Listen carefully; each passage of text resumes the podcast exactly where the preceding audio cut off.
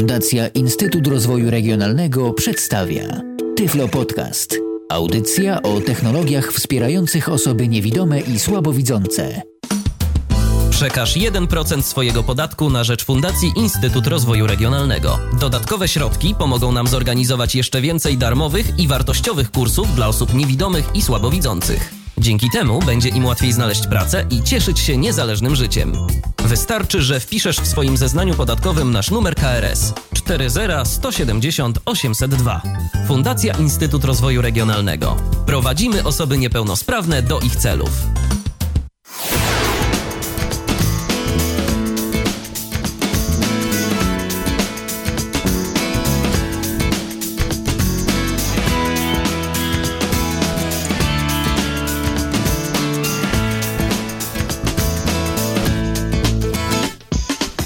Tu Radio N, jesteśmy z Wami jak zawsze na www.radio.nfm oraz www.radio.npl. Tam można słuchać nas 24 godziny na dobę przez 7 dni w tygodniu.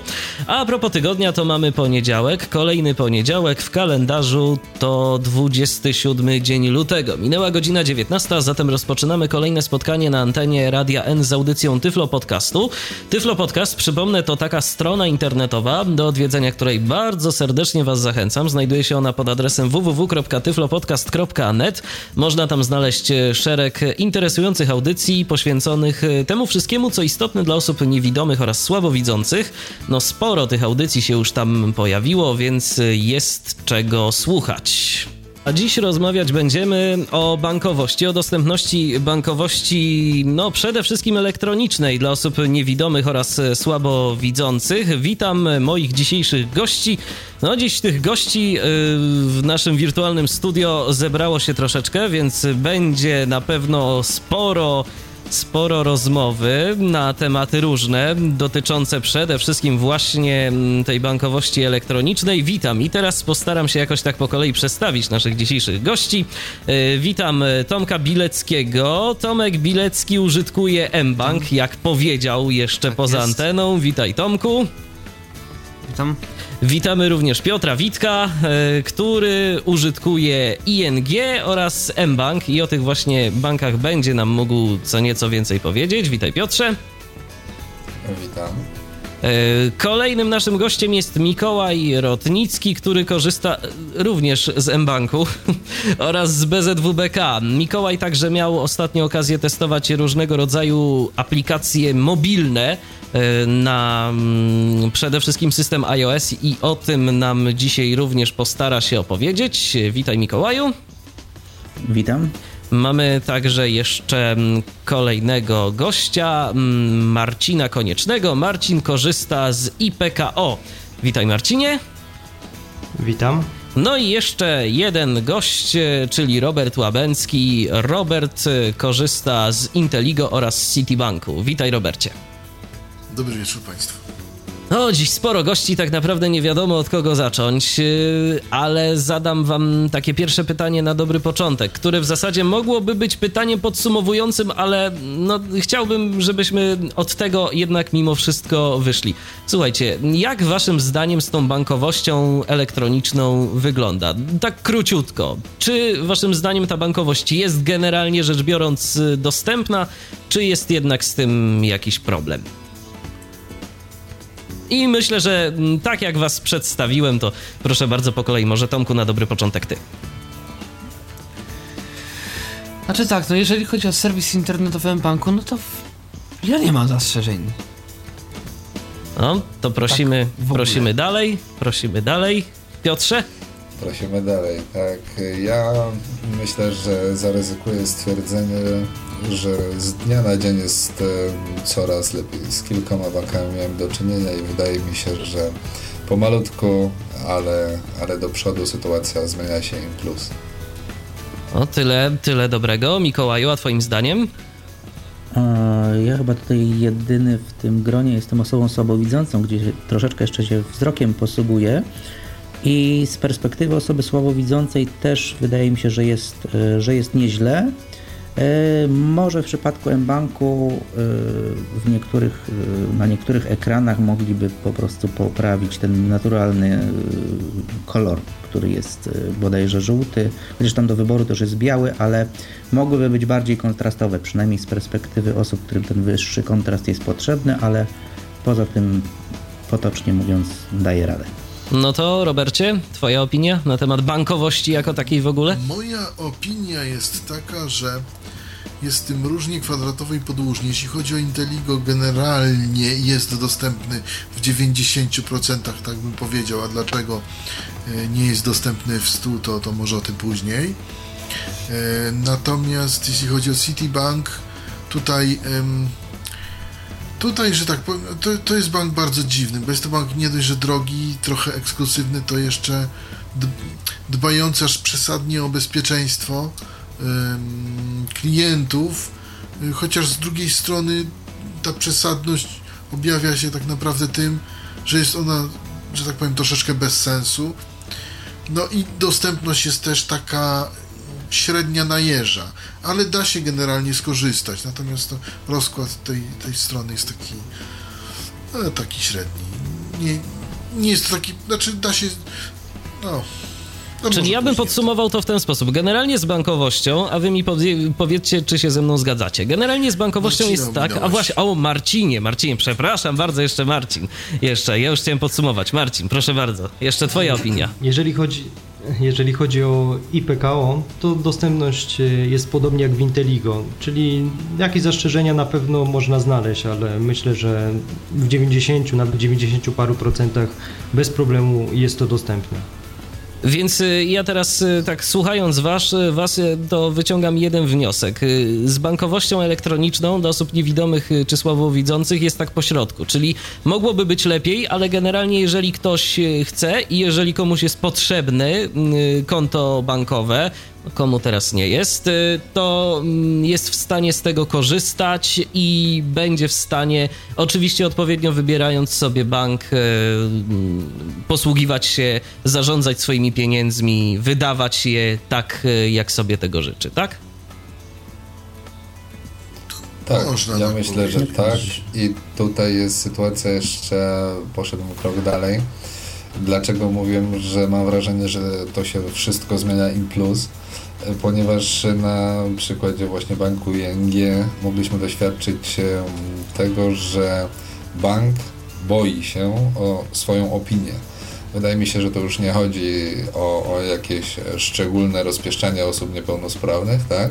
Tylko tutaj raczej chodzi o postrzeganie banku przez jego wszystkich klientów, potencjalnych czy, czy aktualnych i mieliśmy w przypadku banku ING z sytuacją taką, że kiedyś e, system bardzo dostępny, bardzo wygodny i przyjazny z dnia na dzień stał się zupełnie niedostępny po wprowadzeniu pewnych zmian i modyfikacji na stronach internetowych. I pod presją, no przecież nie tysięcy, ale kilkanaście osób e, napisało do banku i bank zaczął mm, wdrażać pewne zmiany, zamówił sobie mm, audyt mm, tej strony pod kątem dostępności i ta strona na przestrzeni miesiąca ewoluowała pomalutku, tak aby nie zaburzyć tej nowej koncepcji, tego jakiegoś nowego wizerunku, a pomalutku uczynili tą stronę dostępną.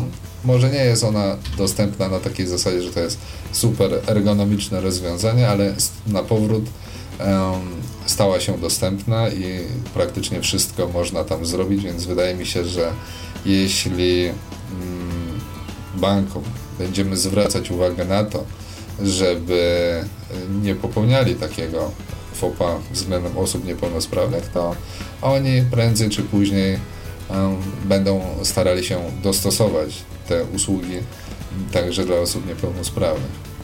Z racji tego, że dziś będziemy dużo mówić, e, dużo gości e, w studiu, to już w tym momencie uruchamiam naszego radiowego Skype'a o loginie tyflopodcast.net 223988027 wewnętrzny 938 to jest nasz numer telefonu, można do nas dzwonić, pytać, a może jakimiś refleksjami się dzielić, bo prawda jest taka, że banków jest e, no sporo i nie zgromadziłem tu użytkowników wszystkich banków, więc jeżeli wy macie jakieś ciekawe doświadczenia z dostępnością danego banku, banku, albo i z jego niedostępnością, no to też nam powiedzcie o tym, zadzwońcie, poinformujcie nas, y, bo w końcu ta audycja y, to jest y, audycja typowo informacyjna, mająca na celu to, żeby nasi słuchacze no coś z tego wynieśli, żeby mogli się dowiedzieć, jakie banki są dobre, a jakie banki są niedobre. Bo prawda jest też taka, y, że tak naprawdę opinie na temat różnych banków y, dla osób niewidomych, dostępnych czy też nie, to rozchodzą się tak naprawdę jakąś pocztą pantoflową. Ewentualnie, y, jak dobrze pamiętam, chyba dwa lata temu w Tyfloświecie opublikowaliśmy taki dosyć spory artykuł na temat tego, jak banki sobie radzą z dostępnością, jakie banki są dostępne, jakie banki są niedostępne, jak to wszystko wygląda od, e, pod kątem stron internetowych. Natomiast no, to się cały czas zmienia, chociażby ostatni przykład właśnie z ING, więc na to też trzeba brać poprawkę i te rzeczy się zmieniają, można powiedzieć, bardzo często na bieżąco.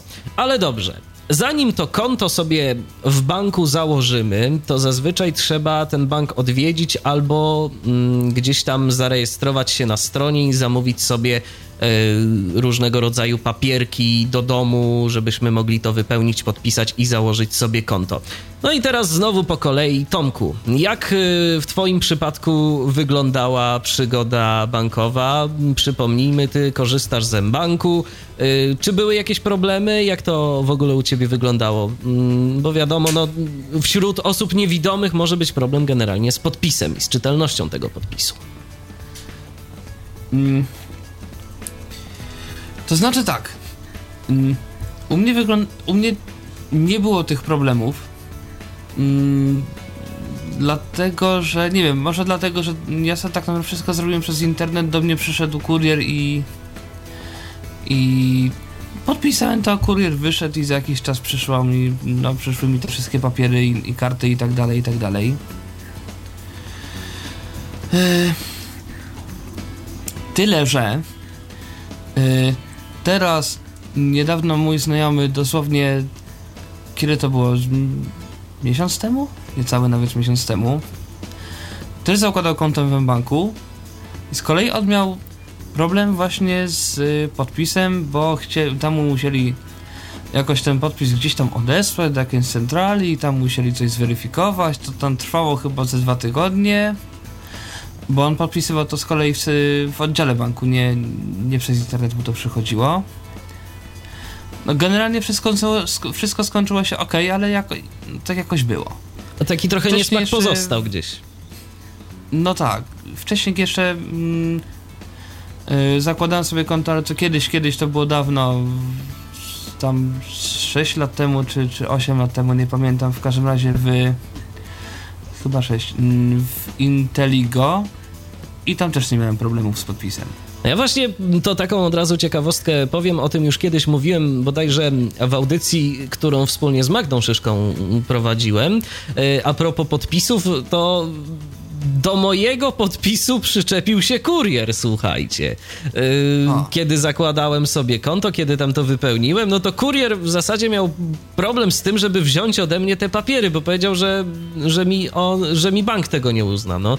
Ale to generalnie stwierdziłem, że to tak naprawdę nie jego problem i jeżeli coś y, będzie, jakiś problem, no to będę konsultował się już bezpośrednio z bankiem, więc w końcu wziął te papiery i, i sprawa no, się rozwiązała, ale to tak troszeczkę... A jaki to, był to problem?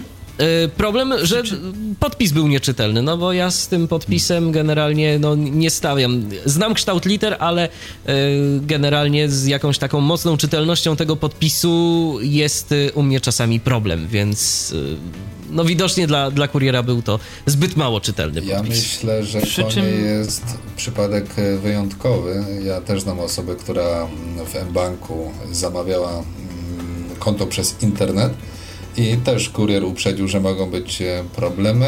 Mm, mimo to, że tak powiem, zabrał te papiery. I później bank po weryfikacji podpisu stwierdził, że to jest niewystarczająco czytelny podpis i konto nie zostało założone.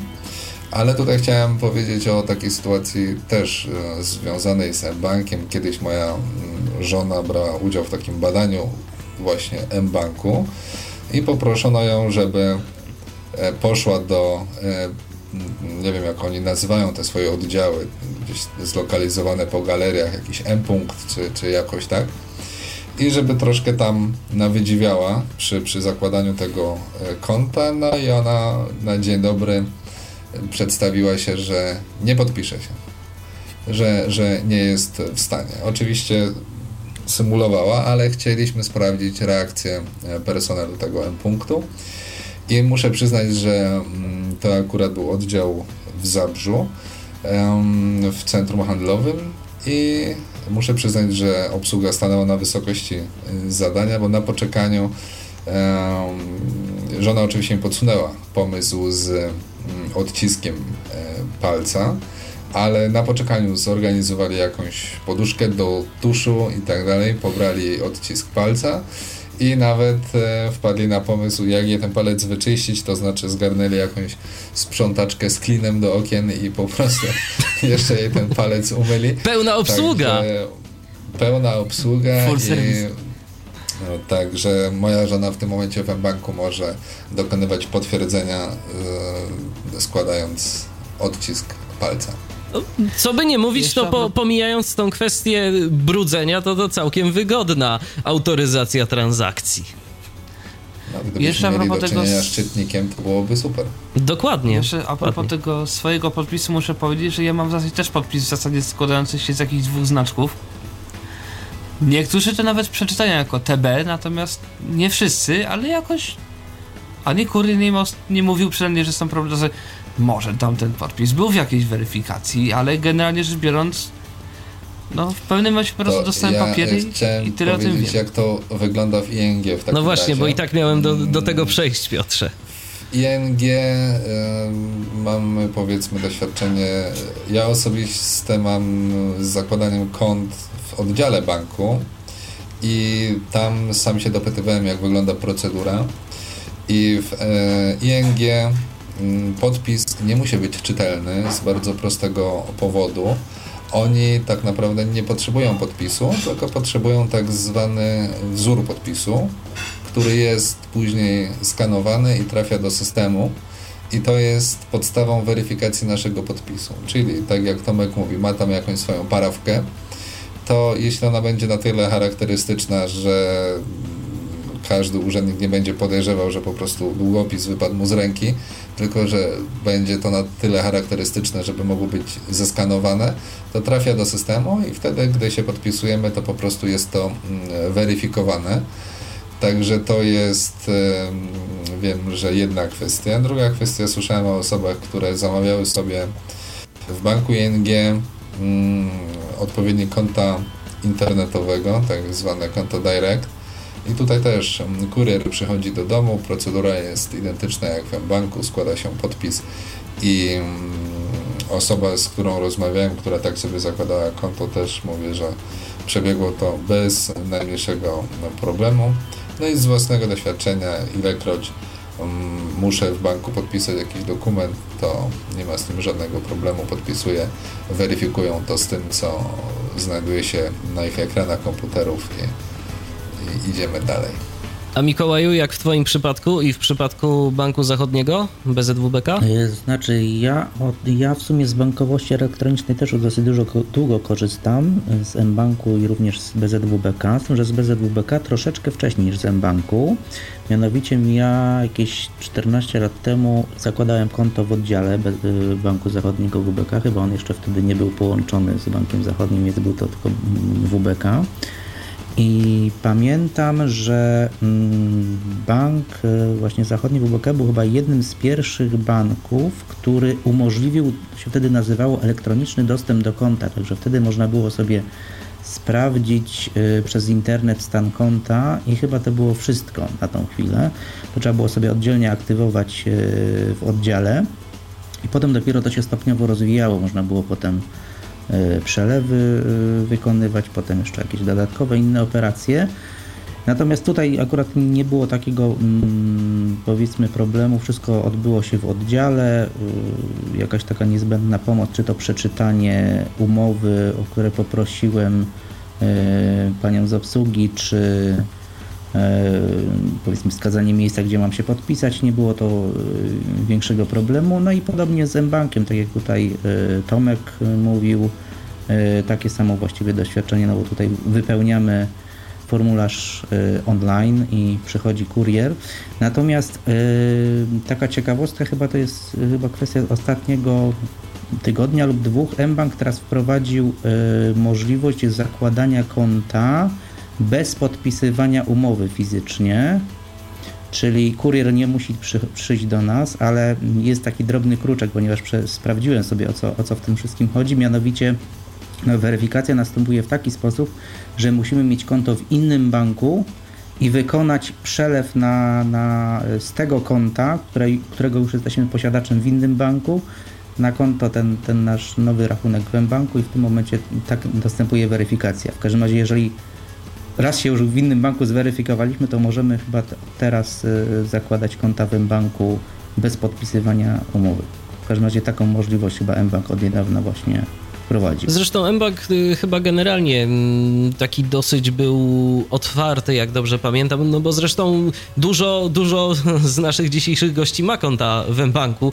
To też o czymś to świadczy. Oni swego czasu mieli chyba dosyć fajne promocje. Tam później oczywiście promocje promocjami, a później mm, zaczęli no, troszeczkę większe opłaty mm, narzucać. Y, tak, to się zwiększa coraz Dokładnie. bardziej. Dokładnie. Zastanawiam, żeby przejść gdzieś indziej. Jak to mawiają, nie ma darmowych obiadów, słuchajcie. Robercie, a twoje doświadczenia z zakładaniem y, konta w tych y, bankach, y, gdzie masz, czyli w Inteligo i w Citibanku, jak to wyglądało, z podpisem? No i znowu pomijamy Marcina. No właśnie nie, ja o Marcinie pamiętam, ja o Marcinie pamiętam. Marcin... Dlaczego? No dlatego, że mm, systemy i PKO i Inteligo są podobne, natomiast do czego zmierzam? Inteligo wcześniej był bankiem tak zwanego banku, bankiem banku, a tak to wygląda. E, Gesellschaft Berlin. On był e, właśnie, i potem ten bank Gesellschaft Berlin sprzedał to dla PKO BP ja założyłem wtedy konto w Inteligo, kiedy to było własnością Gesellschaft Berlin. A więc było to niemieckie podejście do osób niepełnosprawnych, więc był luz blues, y, znaczy cud, miód i orzeszki. Mało tego, to było na tej zasadzie, że po prostu y, przyszedł do mnie człowiek, który był tak jakby takim akwizytorem Inteligo. To było w, akademiku. No i zaproponował mi y, założenie tam konta, a że to konto nic nie kosztowało wtedy. Mm, i to po prostu sobie to było i już, i było. Natomiast w tej chwili, jak to wygląda, można konto założyć przez internet, tak jak w, w różnych bankach i tak samo przychodzi kurier i tak dalej i są te podpisy, papierki. Natomiast można też konto założyć przez telefon przez bezpłatną infolinię y, i tak samo dostajemy potem e, kurierem do podpisania umowę i, i, i, i potem odpowiedni, y, mm, odpowiednią ilość papierów. W Inteligo wystarczy parawka, aby ta parawka się zgadzała, to nie będzie problemu. Mi akurat parawka się zgadza, więc nie mam z tym większego problemu, że tak powiem. Mm. Natomiast jeśli chodzi o sam bank PKO BP, no to tutaj w zależności jaki oddział, takie komplikacje. W jednym oddziale będzie bez problemu, w drugim oddziale robią mnóstwo komplikacji i różne takie. Ja jeszcze zakładałem konto wtedy, kiedy były czeki, tak zwane, nie były tak rozpowszechnione karty, tylko były czeki, no i chciałem kiedyś za, założyć y, to, takie zwykłe konto w PKO BP jeszcze nie było, e, nie było Inteligo i wtedy pamiętam robiono problem, no jak pan się tym czekiem posłuży i tak dalej, i tak dalej, i tak dalej. Poszedłem wtedy do PKO SA i założono mi wtedy konto takie czekowe. Znaczy normalne takie eurokonto. No niestety PKO SA potem po przejęciu przez, e, przez Unicredito e, stało się po prostu okropnym bankiem i musiałem zrezygnować. Chyba bym zbankrutował z powodu opłat narzucanych tam po prostu tu w, w tym banku. Natomiast co do Citibanku, e, jest tak, że tam mają swoich agentów. agentów City Financial i tam jest tak, że generalnie, tak było u mnie, po prostu przyjechał agent e, i po prostu e, zaproponował mi założenie karty kredytowej i, i konta do tego, do rachunku do tej karty. Znaczy najpierw to było na tej zasadzie, że po prostu zgłosiłem taki akces, żebym chciał taką, taką, taką kartę mieć. No i przyjechał agent, spisaliśmy wszystko, jakoś nie robił większych problemów z powodu mojego podpisu parawkowego. Wziął papiery, schował. yy, Po, po jakimś czasie przyszły wszystkie papiery, które, które miały przyjść, yy, że tak powiem. Yy, Tylko po prostu nie ma tego kuriera, prawda? Tylko jest agent, który spisuje umowę. Czyli jest po prostu dedykowana osoba z banku. Tak, która sobie jeździ po, po jakiejś tam po jakimś tam terenie, po jakimś obszarze wyznaczonym, tak? Bo można podejrzewam, że w Białymstoku, a znaczy inaczej, można podejrzewam, że w oddziale załatwić to też, ale u mnie nie ma oddziału Citibanku. Oddział, Citibank ma tylko oddziały w większych miastach Polski, w tych wojewódzkich. Ja niestety nie mieszkam w wojewódzkim mieście, więc najbliższy oddział to jest 150 km dalej, więc y, wtedy y, sobie taka osoba raz na jakiś czas objeżdża dany rewir, prawda, i tam załatwia te sprawy z klientami, umawia się na określoną godzinę, określony czas i przyjeżdża. I tak to wygląda w Citibanku. Marcinie, a zanim zapytam Cię o y, kwestię podejścia w IPKO, to może powiedzmy w ogóle, jakiego y, banku dotyczy to IPKO, bo tu mówimy, tu gdzieś Inteligo, tu y, PKO BP, PKO SA, Robert powiedział o tych bankach, to wszystko gdzieś to PKO ma w nazwie, a IPKO to dotyczy którego banku? Jeszcze wyjaśnijmy te kwestie, bo może ktoś się z naszych słuchaczy też pogubił gdzieś w tym. To właśnie dotyczy banku PKO BP, czyli to jest, ma się zwykłe konto zakładane w oddziałach, ale IPKO to jest tak jakby obsługa tylko mm, elektroniczna konta mm, normalnie założonego w samym oddziale. Czyli jak rozumiem, prostu, czyli jak rozumiem, ty zakładałeś konto w oddziale banku w PKO BP. dokładnie tak. No i jak było? Były problemy czy nie? No właśnie, ja w przeciwieństwie do Roberta, ja miałem mm, tutaj problemy z bankiem PKO SA, dlatego że pierwszym bankiem, w którym chciałem założyć konto, to właśnie było PKO SA. I tam stanowczo odmówiono mi założenia takiego konta. A dlaczego? Róż, różne były, no między innymi ze względu na podpis, chociaż akurat y, mój podpis jest raczej dość y, wyraźny, pełny i nie ma z tym problemu. No i poza tym jeszcze mówiono, mm, że po prostu ja jakby no, sugerowano, może nie wprost mówiono, sugerowano, że mogę być nieświadomy w pełni e, tego, co czynię z własnymi oszczędnościami, e, tego jak zarządzać będę tymi e, pieniędzmi, które będą zgromadzone na tym koncie. Sugerowano mi, żebym, żeby ktoś założył w moim imieniu jakiś na przykład znajomy lub ktoś, któryś z rodziców, a ja żebym był tylko współwłaścicielem. Pełnomocnika ja- tak. Tak, dokładnie. Ja zrezygnowałem. Ja powiedziałem, że ja sobie tego nie życzę i się z tym nie zgadzam i właśnie poszedłem do PKO BP, w którym od samego wejścia nie było żadnych problemów, jak i do tej pory, a już mm, konto posiadam, no, myślę, że tak z 13-14 lat, więc e, od tamtej pory i wszelkiego rodzaju mm, operacje wykonywałem i nie było nigdy problemów. e, I tak samo używałem czeków, z którymi też nigdy nie miałem problemów, bo na samym początku właśnie były tylko czeki. Karty do bankomatu oczywiście były, ale tych bankomatów było mało i te limity były stosunkowo niewielkie, z których można było korzystać. No a dopiero parę lat temu właśnie uruchomiona została ta usługa mm, obsługi elektronicznej IPKO, z której oczywiście skorzystałem.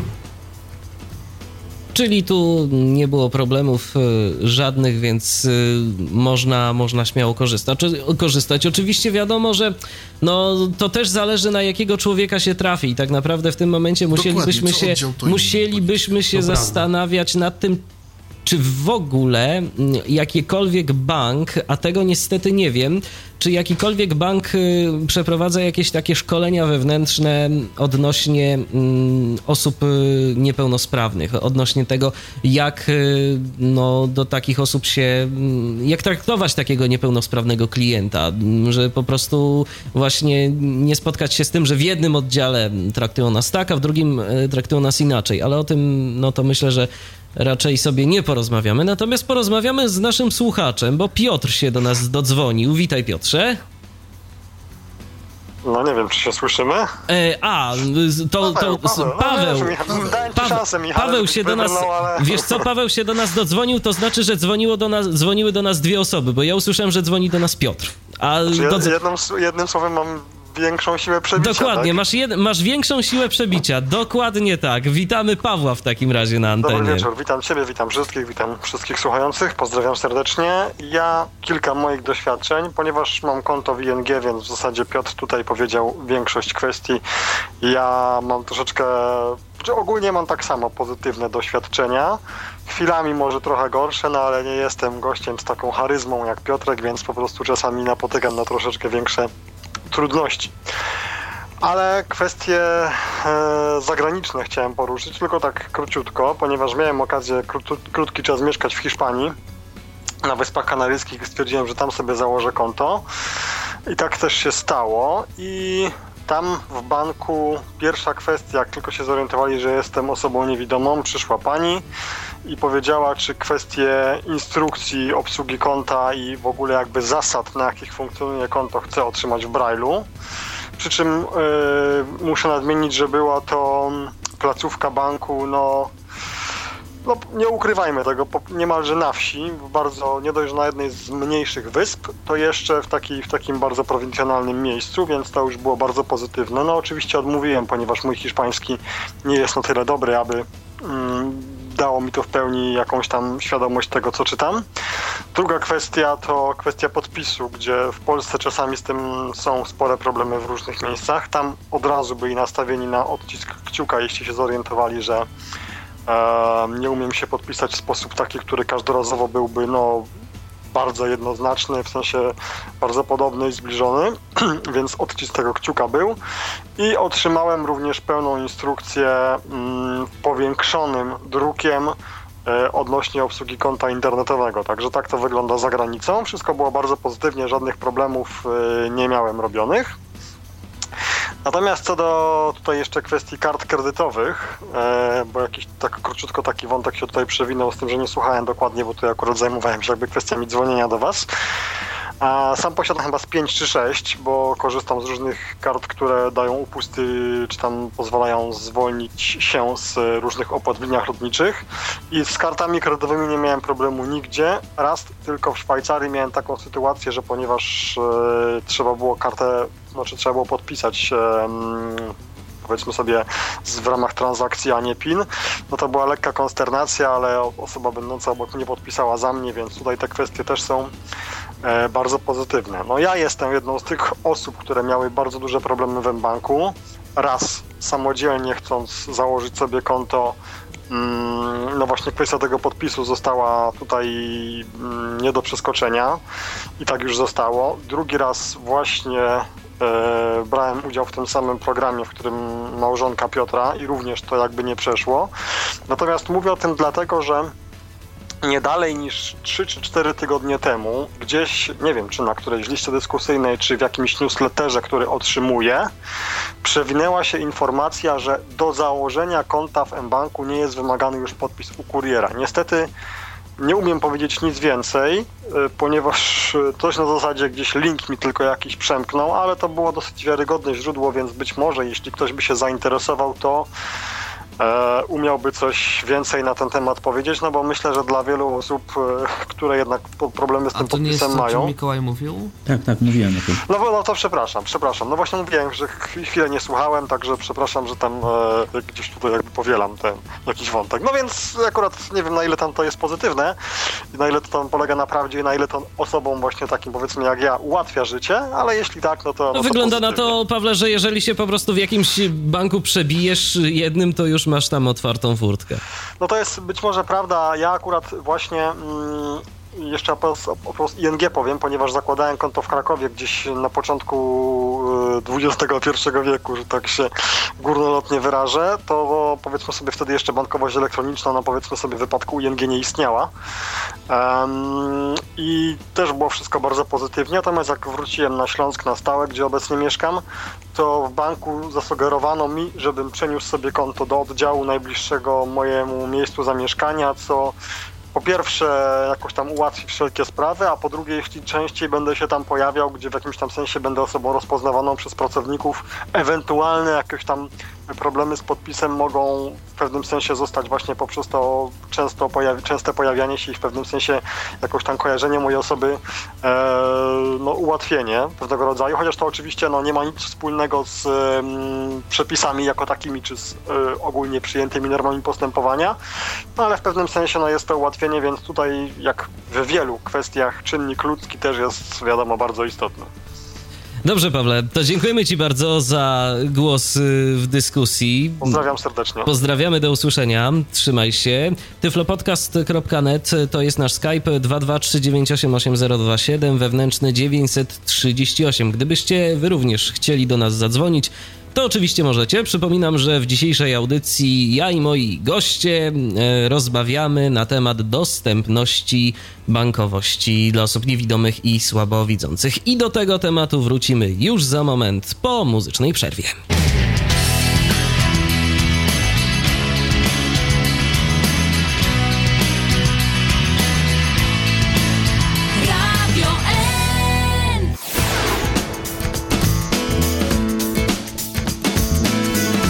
To jest cały czas audycja Tyflo Podcastu na antenie Radia N. Przypominam, że rozmawiamy dziś na temat dostępności bankowości dla osób niewidomych i słabowidzących. Można do nas także dzwonić 223988027 wewnętrzny 938 oraz Skype o loginie tyflopodcast.net i z tej okazji skorzystał Paweł. Witaj Pawle. E, witam. Ja chciałem tylko kilka słów powiedzieć e, na temat dostępności, podzielić się swoimi doświadczeniami. E, mianowicie e, kwestia tutaj w różnych bankach podejścia do, do logowania, utrudnienia nam korzystania na przykład y, y, z usług. Spotkałem się kiedyś z Polbankiem, miałem tam konto i strona była na tyle niedostępna, że żeby zrobić na przykład przelew e, nawet pomiędzy własnymi rachunkami, trzeba było skorzystać z jakiejś aplikacji w Jawie, która była zupełnie niedostępna. W związku z tym uniemożliwione było y, wykonanie przelewu. Y, miałem też konto na przykład w Lukas Banku i tam y, kwestia była tego, że logowanie było możliwe tylko za pomocą tokena, czyli takiego malutkiego elektronicznego urządzonka, które sobie generowało hasło i trzeba je było przeczytać z wyświetlacza i przepisać w odpowiednie pole na, na stronie. Oprócz oczywiście loginu i hasła dostarczonego tutaj przez, y, przez bank. No nie zawsze z tą dostępnością jest tak różowo i można korzystać y, z, z, z usług banków. Mimo nawet jak gdyby tutaj pisania do banku pisma, czy, czy, czy zwrócenia im uwagi na, na dostępność, no niektóre banki jakby bagatelizują ten problem. Dlatego ja mówiłem też o PKOSA, które, które swoją dostępność, że tak powiem, zepsuło bardzo. Nie dość, że ma straszne opłaty, to ma też właśnie takie różne rzeczy, ma te pola podsłaniane e, i w ten i w różny w dziwny sposób, że tam ciężko się zalogować. PKOSA mówi o PKOSA. No i niestety musiałem się z tym bankiem pożegnać, bo tak samo problemem jest na przykład e, Raiffeisen Bank, ten niemiecki. Tam też praktycznie osoba niewidoma nie jest w stanie skorzystać z ich usług, nie jest się w stanie zalogować. Mimo właśnie tutaj no, no pozornie dobrej oferty tego banku. A znana wszystkim Nordea, kiedyś była tutaj właśnie wielka akcja Nordei jako banku przyjaznego osobom niewidomych. Niestety jest o tyle dla mnie bez sensu, że tam logowanie jest, odbywa się za pomocą haseł jednorazowych dostarczanych w Braille'u, czyli tak naprawdę chcąc skorzystać gdzieś w podróży czy coś, no ja nie wyobrażam sobie y, wożenia ze sobą listy haseł jednorazowych do banku, bo przecież to się po, pozaciera w Braille'u momentalnie. I, I też mimo zwracania uwagi im na problemy z, z dostępnością, jak gdyby nic z tym nie, się nie dzieje. To ja właśnie o Nordea chciałem pytać naszych słuchaczy, czy ktoś korzysta i jak to z tą ich dostępnością i przy, przyjaznością dla osób niewidomych jest. A ty, Pawle, mia, miałeś może albo masz jakieś praktyczne doświadczenia, jeżeli chodzi o Nordea? Ja mam tam konto w tym banku, natomiast yy, no, przez te właśnie hasła jednorazowe w Braille'u ciężko jest się generalnie połapać co, jak, Mimo na infolinii na przykład, no te panie starają się pomóc i ułatwić, ale tak naprawdę no...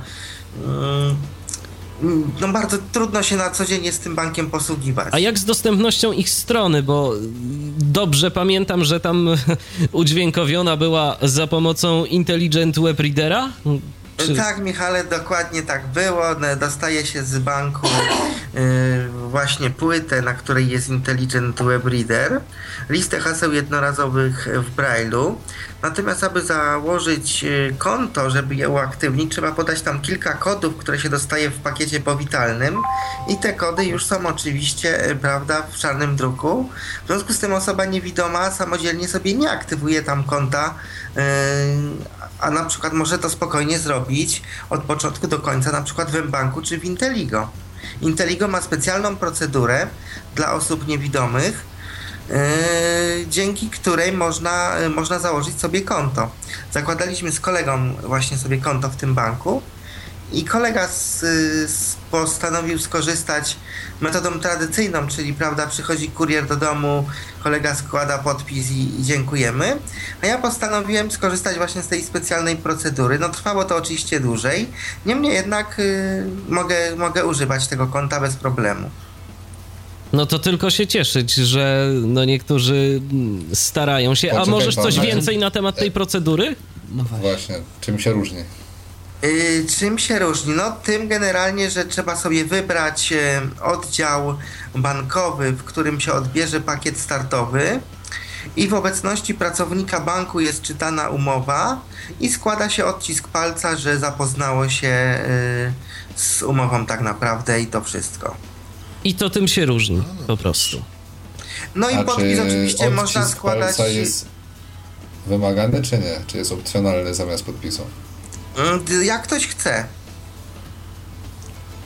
Czyli tu mamy dowolność po prostu. Jeżeli ktoś się tak, czuje na siłach podpisać, to. Jeżeli podpisać, mhm. można skorzystać z odcisku palca. Aha, no to dobrze. To... Słuchajcie, Inteligo generalnie jest fajne, tylko że z pewnymi, z pewnymi, ale to może powiem.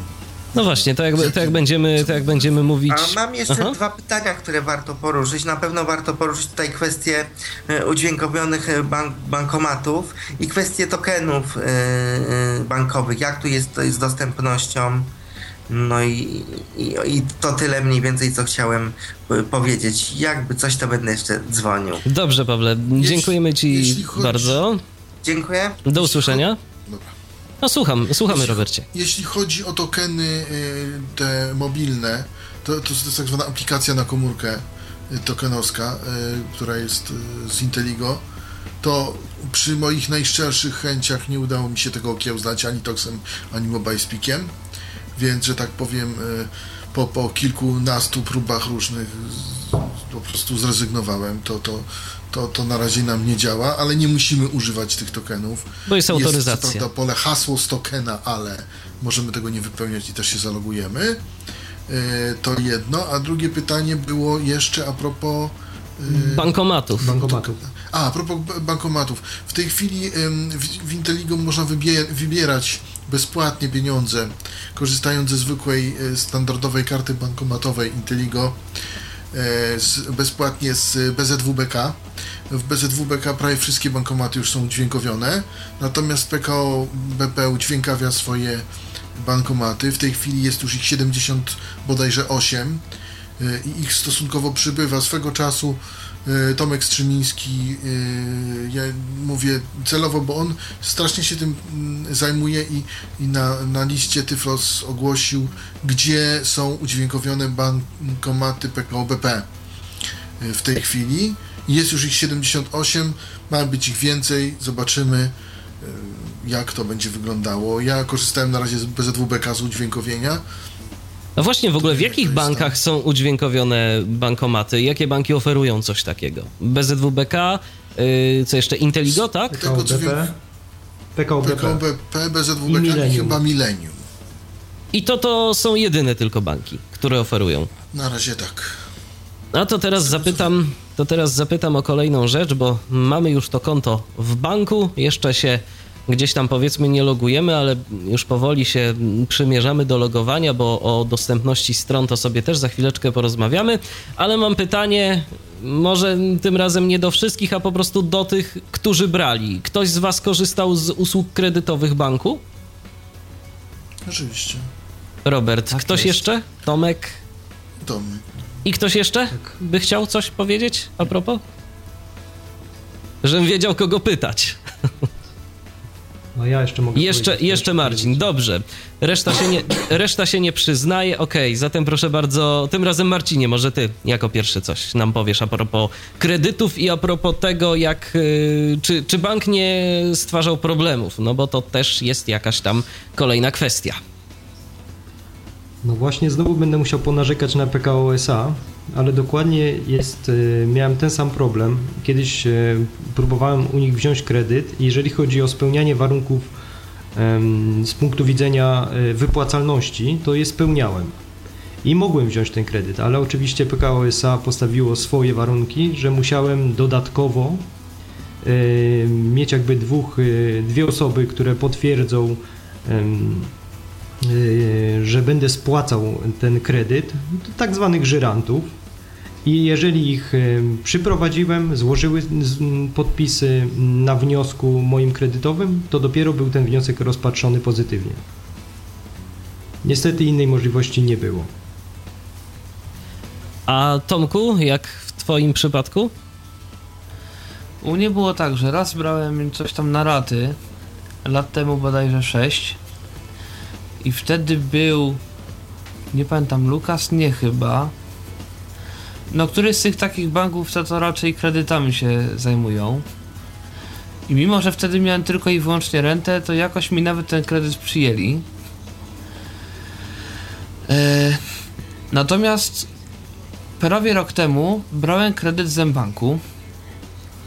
I to wyglądało w ogóle to, to w ogóle wyglądało tak, że mm, tam chyba na stronie jest coś tam złóż wniosek o kredyt, tam się wypełnia w zasadzie mm, pola jaki się ten kredyt chce, oni badają generalnie po po tym ile się ma chyba w tej chwili pieniędzy na koncie, po jakichś tam wpłatach. I w zasadzie jest wszystko automatyczne z tego co pamiętam, jakieś hasło SMS-owe i no w jakichś tam bardzo niewielkich, mm, w jakimś bardzo krótkim czasie generalnie ten kredyt dostałem. A Robercie? E, jeszcze, w, A, jeszcze, okej, okej. jeszcze wcześniej, to tak trochę inną jeszcze kwestię poruszę. Jak się dowiadywałem o ten kredyt, to musiałem, skor- znaczy musiałem. Eksperymentalnie, eksperymentalnie skorzystałem z czata, M-czata na stronie banku, który jakoś tam, ale jednak dostęp dało się z niego w każdym razie skorzystać. Jak mam ten kredyt, mam na stronie sobie taką rozpiskę, ile mi tam jeszcze zostało do spłaty, ile mm, po takiej spłacie mi zostanie do spłacenia, cały ten harmonogram generalnie spłat, jaki, jaki tam jest i całkiem to fajnie wygląda. A Robercie? Jak u ciebie to z Ja kredytami z było? czegoś Tak... Przepraszam. Ja, ja korzystałem z czegoś takiego jak e, linia, mm, od, odnawiana linia kredytowa.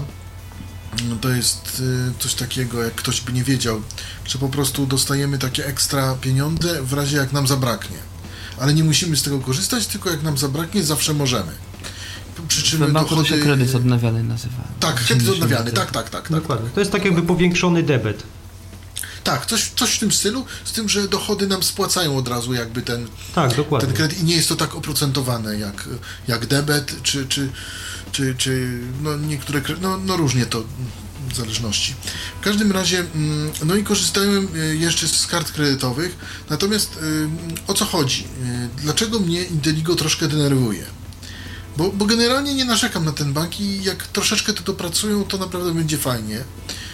ale może ktoś będzie słuchał tego Tyflo Podcastu albo pobierze ze strony, to wtedy, że tak powiem, dopracuje. Mianowicie przy składaniu wniosku przez internet o kredyt, tudzież o kartę kredytową, mamy coś takiego jak data wydania dowodu osobistego i data ważności dowodu osobistego. Łącznie z rokiem i z um, rok, tam miesiąc, dzień i tak dalej. Jest tam pole edycji, które można, e, w które można to wpisać i obojętnie jakbyśmy to nie wpisywali z kropkami, z minusami, z odstępami, z czymkolwiek, to to nie przechodzi. Bo musimy wybrać z takich kalendarzyków graficznych, znaczy mi, mówi na to, program mówi kalendarz i nie możemy przez to przejść. Tam są jakieś listy roz... listy rozwijane, no mało powiedzieć, no to, to jest jakieś coś dziwnego, co myszką da się obsłużyć, a nie da się obsłużyć tego przy pomocy. Y, I że tak powiem, no tu bez oka się człowiek, że tak powiem, nie bardzo. Bo we wszelkich innych y, rzeczach to nie natrafiłem na to. Natomiast tutaj takie kalendarze ich nie, takie dziwne, gdzie, gdzie muszę wybrać tą datę ważności dowodu osobistego i datę jakby ukończenia tej ważności tego dowodu, no nie dałem rady przez to przejść. Po, po, pomimo wszelkich, wszelkich starań. I, i to, mnie, to mnie denerwuje Inteligo, jeśli chodzi o właśnie dostępność, bo to mogliby dopracować, mogliby zrobić zwykłe listy rozwijane, czy takie jak się wybiera na stronach y, formularzy kart kredytowych, płatnościowych, takie, takie, takie po prostu standardowe, y, rozwijane i w tym momencie to było bez problemu się wszystko wybrało, wszystkie daty. Jak już chcą mieć y, kalendarzyki, ewentualnie powinni, powinno się umożliwić, żeby wpisać to po prostu zwyczajnie, a jest pole edycji do wpisania, tak mi się przynajmniej wydaje, że do wpisania, a nie można przez to przejść. Także Mm, także to, to, to, to a propos mm, korzystania właśnie z opcji takich kredytowych. Natomiast co jeszcze? Y, jeszcze jest w Inteligo tak zwany serwis telefoniczny. I wyobraźcie sobie, jak macie y, opcję, że macie, bo w Inteligo jest tak, że mamy albo hasła jednorazowe, albo opcje SMS-owe. Czy przychodzi SMS, który potwierdza, czy to doładowanie telefonu, czy to przelew, czy to cokolwiek, jakąś taką operację. Teraz ja sobie wziąłem e, opcję SMS-ową na komórkę, bo to jest jednak wygodniejsze dla nas, co by nie patrzeć, bo tak to trzeba pamiętać, te hasła jednorazowe gdzieś zapisywać, w jakichś plikach, ja to kiedyś skanowałem, tam zapisywałem, dawałem sobie radę, ale SMS-y są zdecydowanie wygodniejsze. I teraz kwestia jest taka, że system telefoniczny mówi nam wprowadź e, na przykład SMS, e, który, który tam dostałeś, tam kod SMS, numer tam któryś tam, i ileś czeka. I chodzi o to, że ten e, system telefoniczny w Inteligo czeka za krótko. I chodzi o to, że człowiek się nie wyrabia z tym, żeby odczytać jednocześnie ten kod SMS-owy i go wpisać. W rezultacie jest coś takiego, że on y, robi dwie próby, po czym łączy z konsultantem. I że tak powiem, jeżeli chcemy na przykład załadować telefon albo zrobić jakąś taką operację. No to mamy problem. Tych kodów, to mamy problem. A propos serwisu. tego nie ma, bo a propos serwisów SMS-owych, to myślę, że y, też zresztą sobie jeszcze. A propos serwisów y, telefonicznych, raczej centrów y, obsługi telefonicznej porozmawiamy. Myślę, że za momencik, bo teraz mamy Piotra na antenie. Witaj, Piotrze. Witam. No i słuchamy Cię. Jakieś pytanie, refleksja? Ja generalnie mam e, pytanie na temat takiego, bo mówicie o tych e, parawkach, które trzeba wstawić E, w tym, w podpisie. Jak to trzeba zrobić? Czy to koniecznie trzeba robić, czy nie? Jak to, jak to, no właśnie, jak to jest? No to już Powiem jest kwestia tak, banku, by... podejrzewam. Nie, dobrze by było generalnie, żebyś sobie wyćwiczył jakiś podpis, nawet nieczytelny. No trwa to trochę i nie jest to łatwe zadanie, y, powiem szczerze, dla osoby niewidomej, ale powiem szczerze, że się potem przydaje, pomimo wszystko bo takie parawki, podpisy nie tylko są w bankach, są przy innych umowach mieszkaniowych, innych rachunkowych, przy podpisach. Jest tego masa przy, przy jakichś, nie wiem, rozliczeniach z urzędami skarbowymi. Niestety po 18 roku życia prędzej czy później tak cię to będzie czekało, więc warto, nie wiem, A podpis elektroniczny to jest jeszcze w o, Pieśń przyszłości, a z dostępnością, warto słuchajcie, z dostępnością tego podpisu z to może być problem. Z jakąś Ale w Inteligo osobą, takie parawki trzeba robić, czy można podpisać się normalnie po W prostu? każdym, w każdym, znaczy tak, jeżeli znasz czytelny podpis swój i umiesz to naprawdę dobrze, perfekcyjnie podpisać się czytelnie, nie ma problemu w czarnym druku.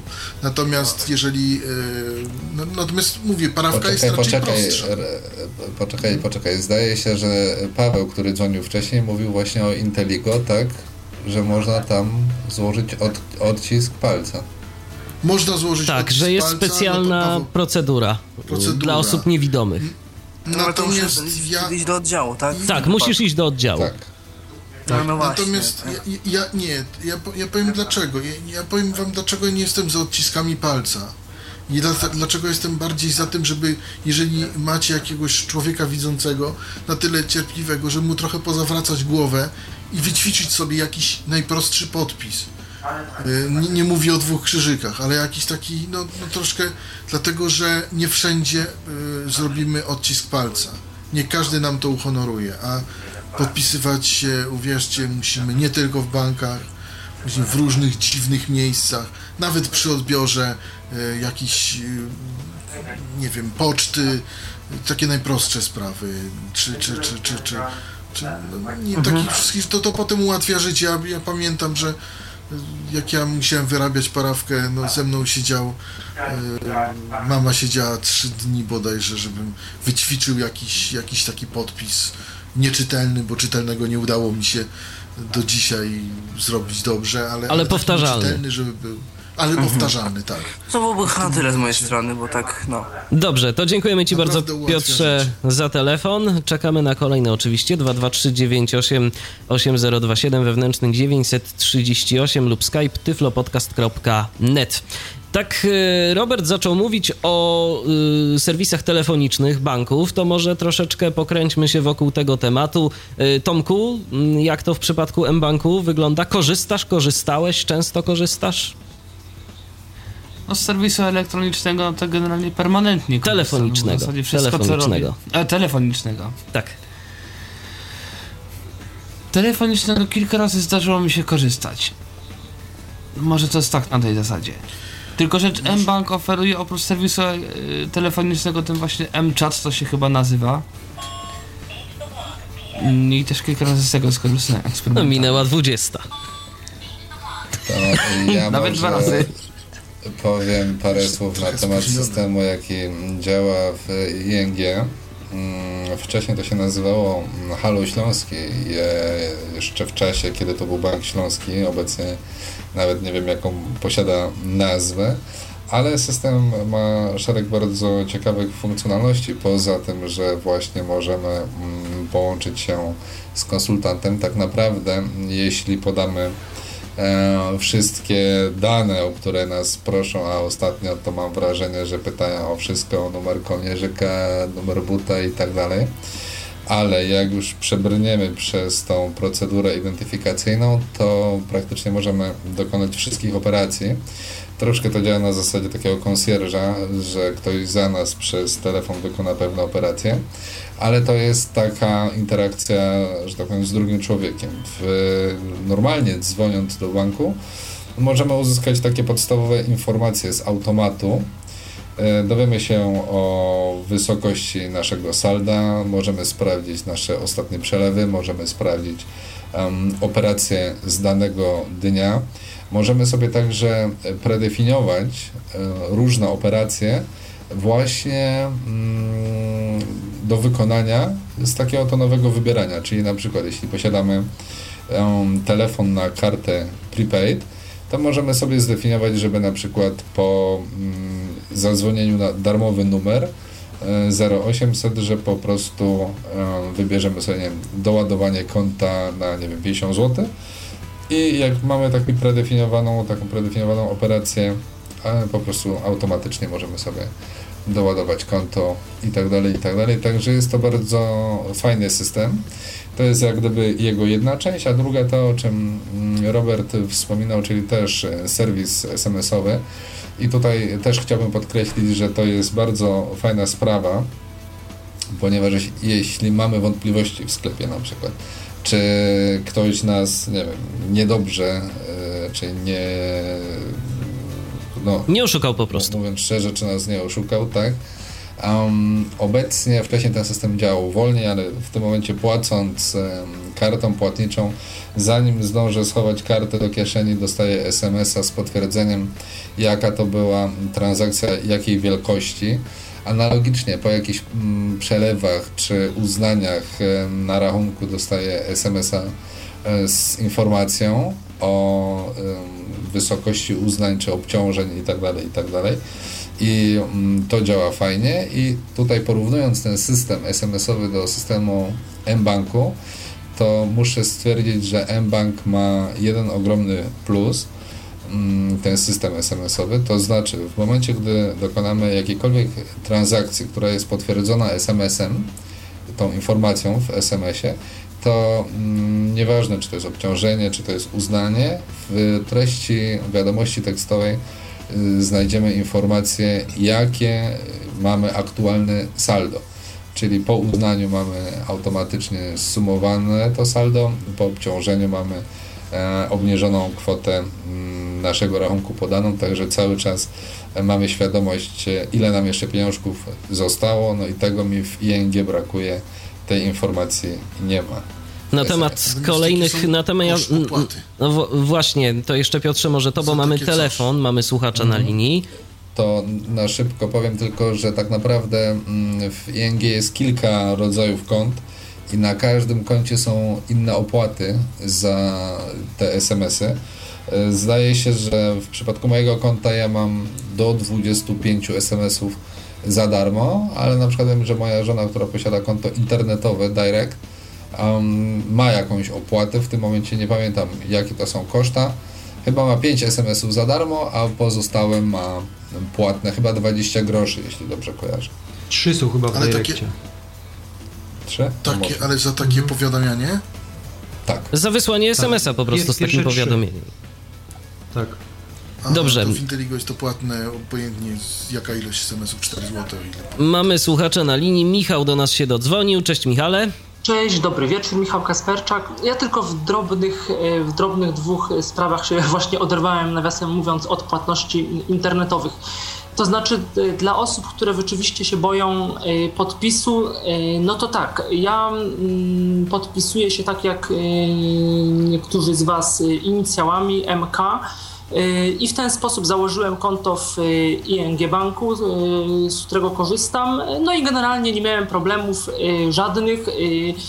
Z pewnego względu też potwierdza się to, co, to, co gdzieś tam słychać o M-Banku, o M-Banku, że być może rzeczywiście warto założyć konto w oddziale banku gdzieś tam i w ten sposób jesteśmy już bardziej identyfikowani. I, i no mi póki co ten podpis inicjałami, który akurat ten podpis jest powtarzalny i zawsze mniej więcej taki sam, no to on mi wystarczy nawet jakąś, no nie był to, chociaż był to taki kredyt, jakaś taka pożyczka kilkunas, za kilkanaście tysięcy coś takiego brałem, czyli y, i to było możliwe. To jest pierwsza rzecz. A druga sprawa, to co chyba ktoś dzwonił, Paweł, czy ktoś o Nordea Banku mówił.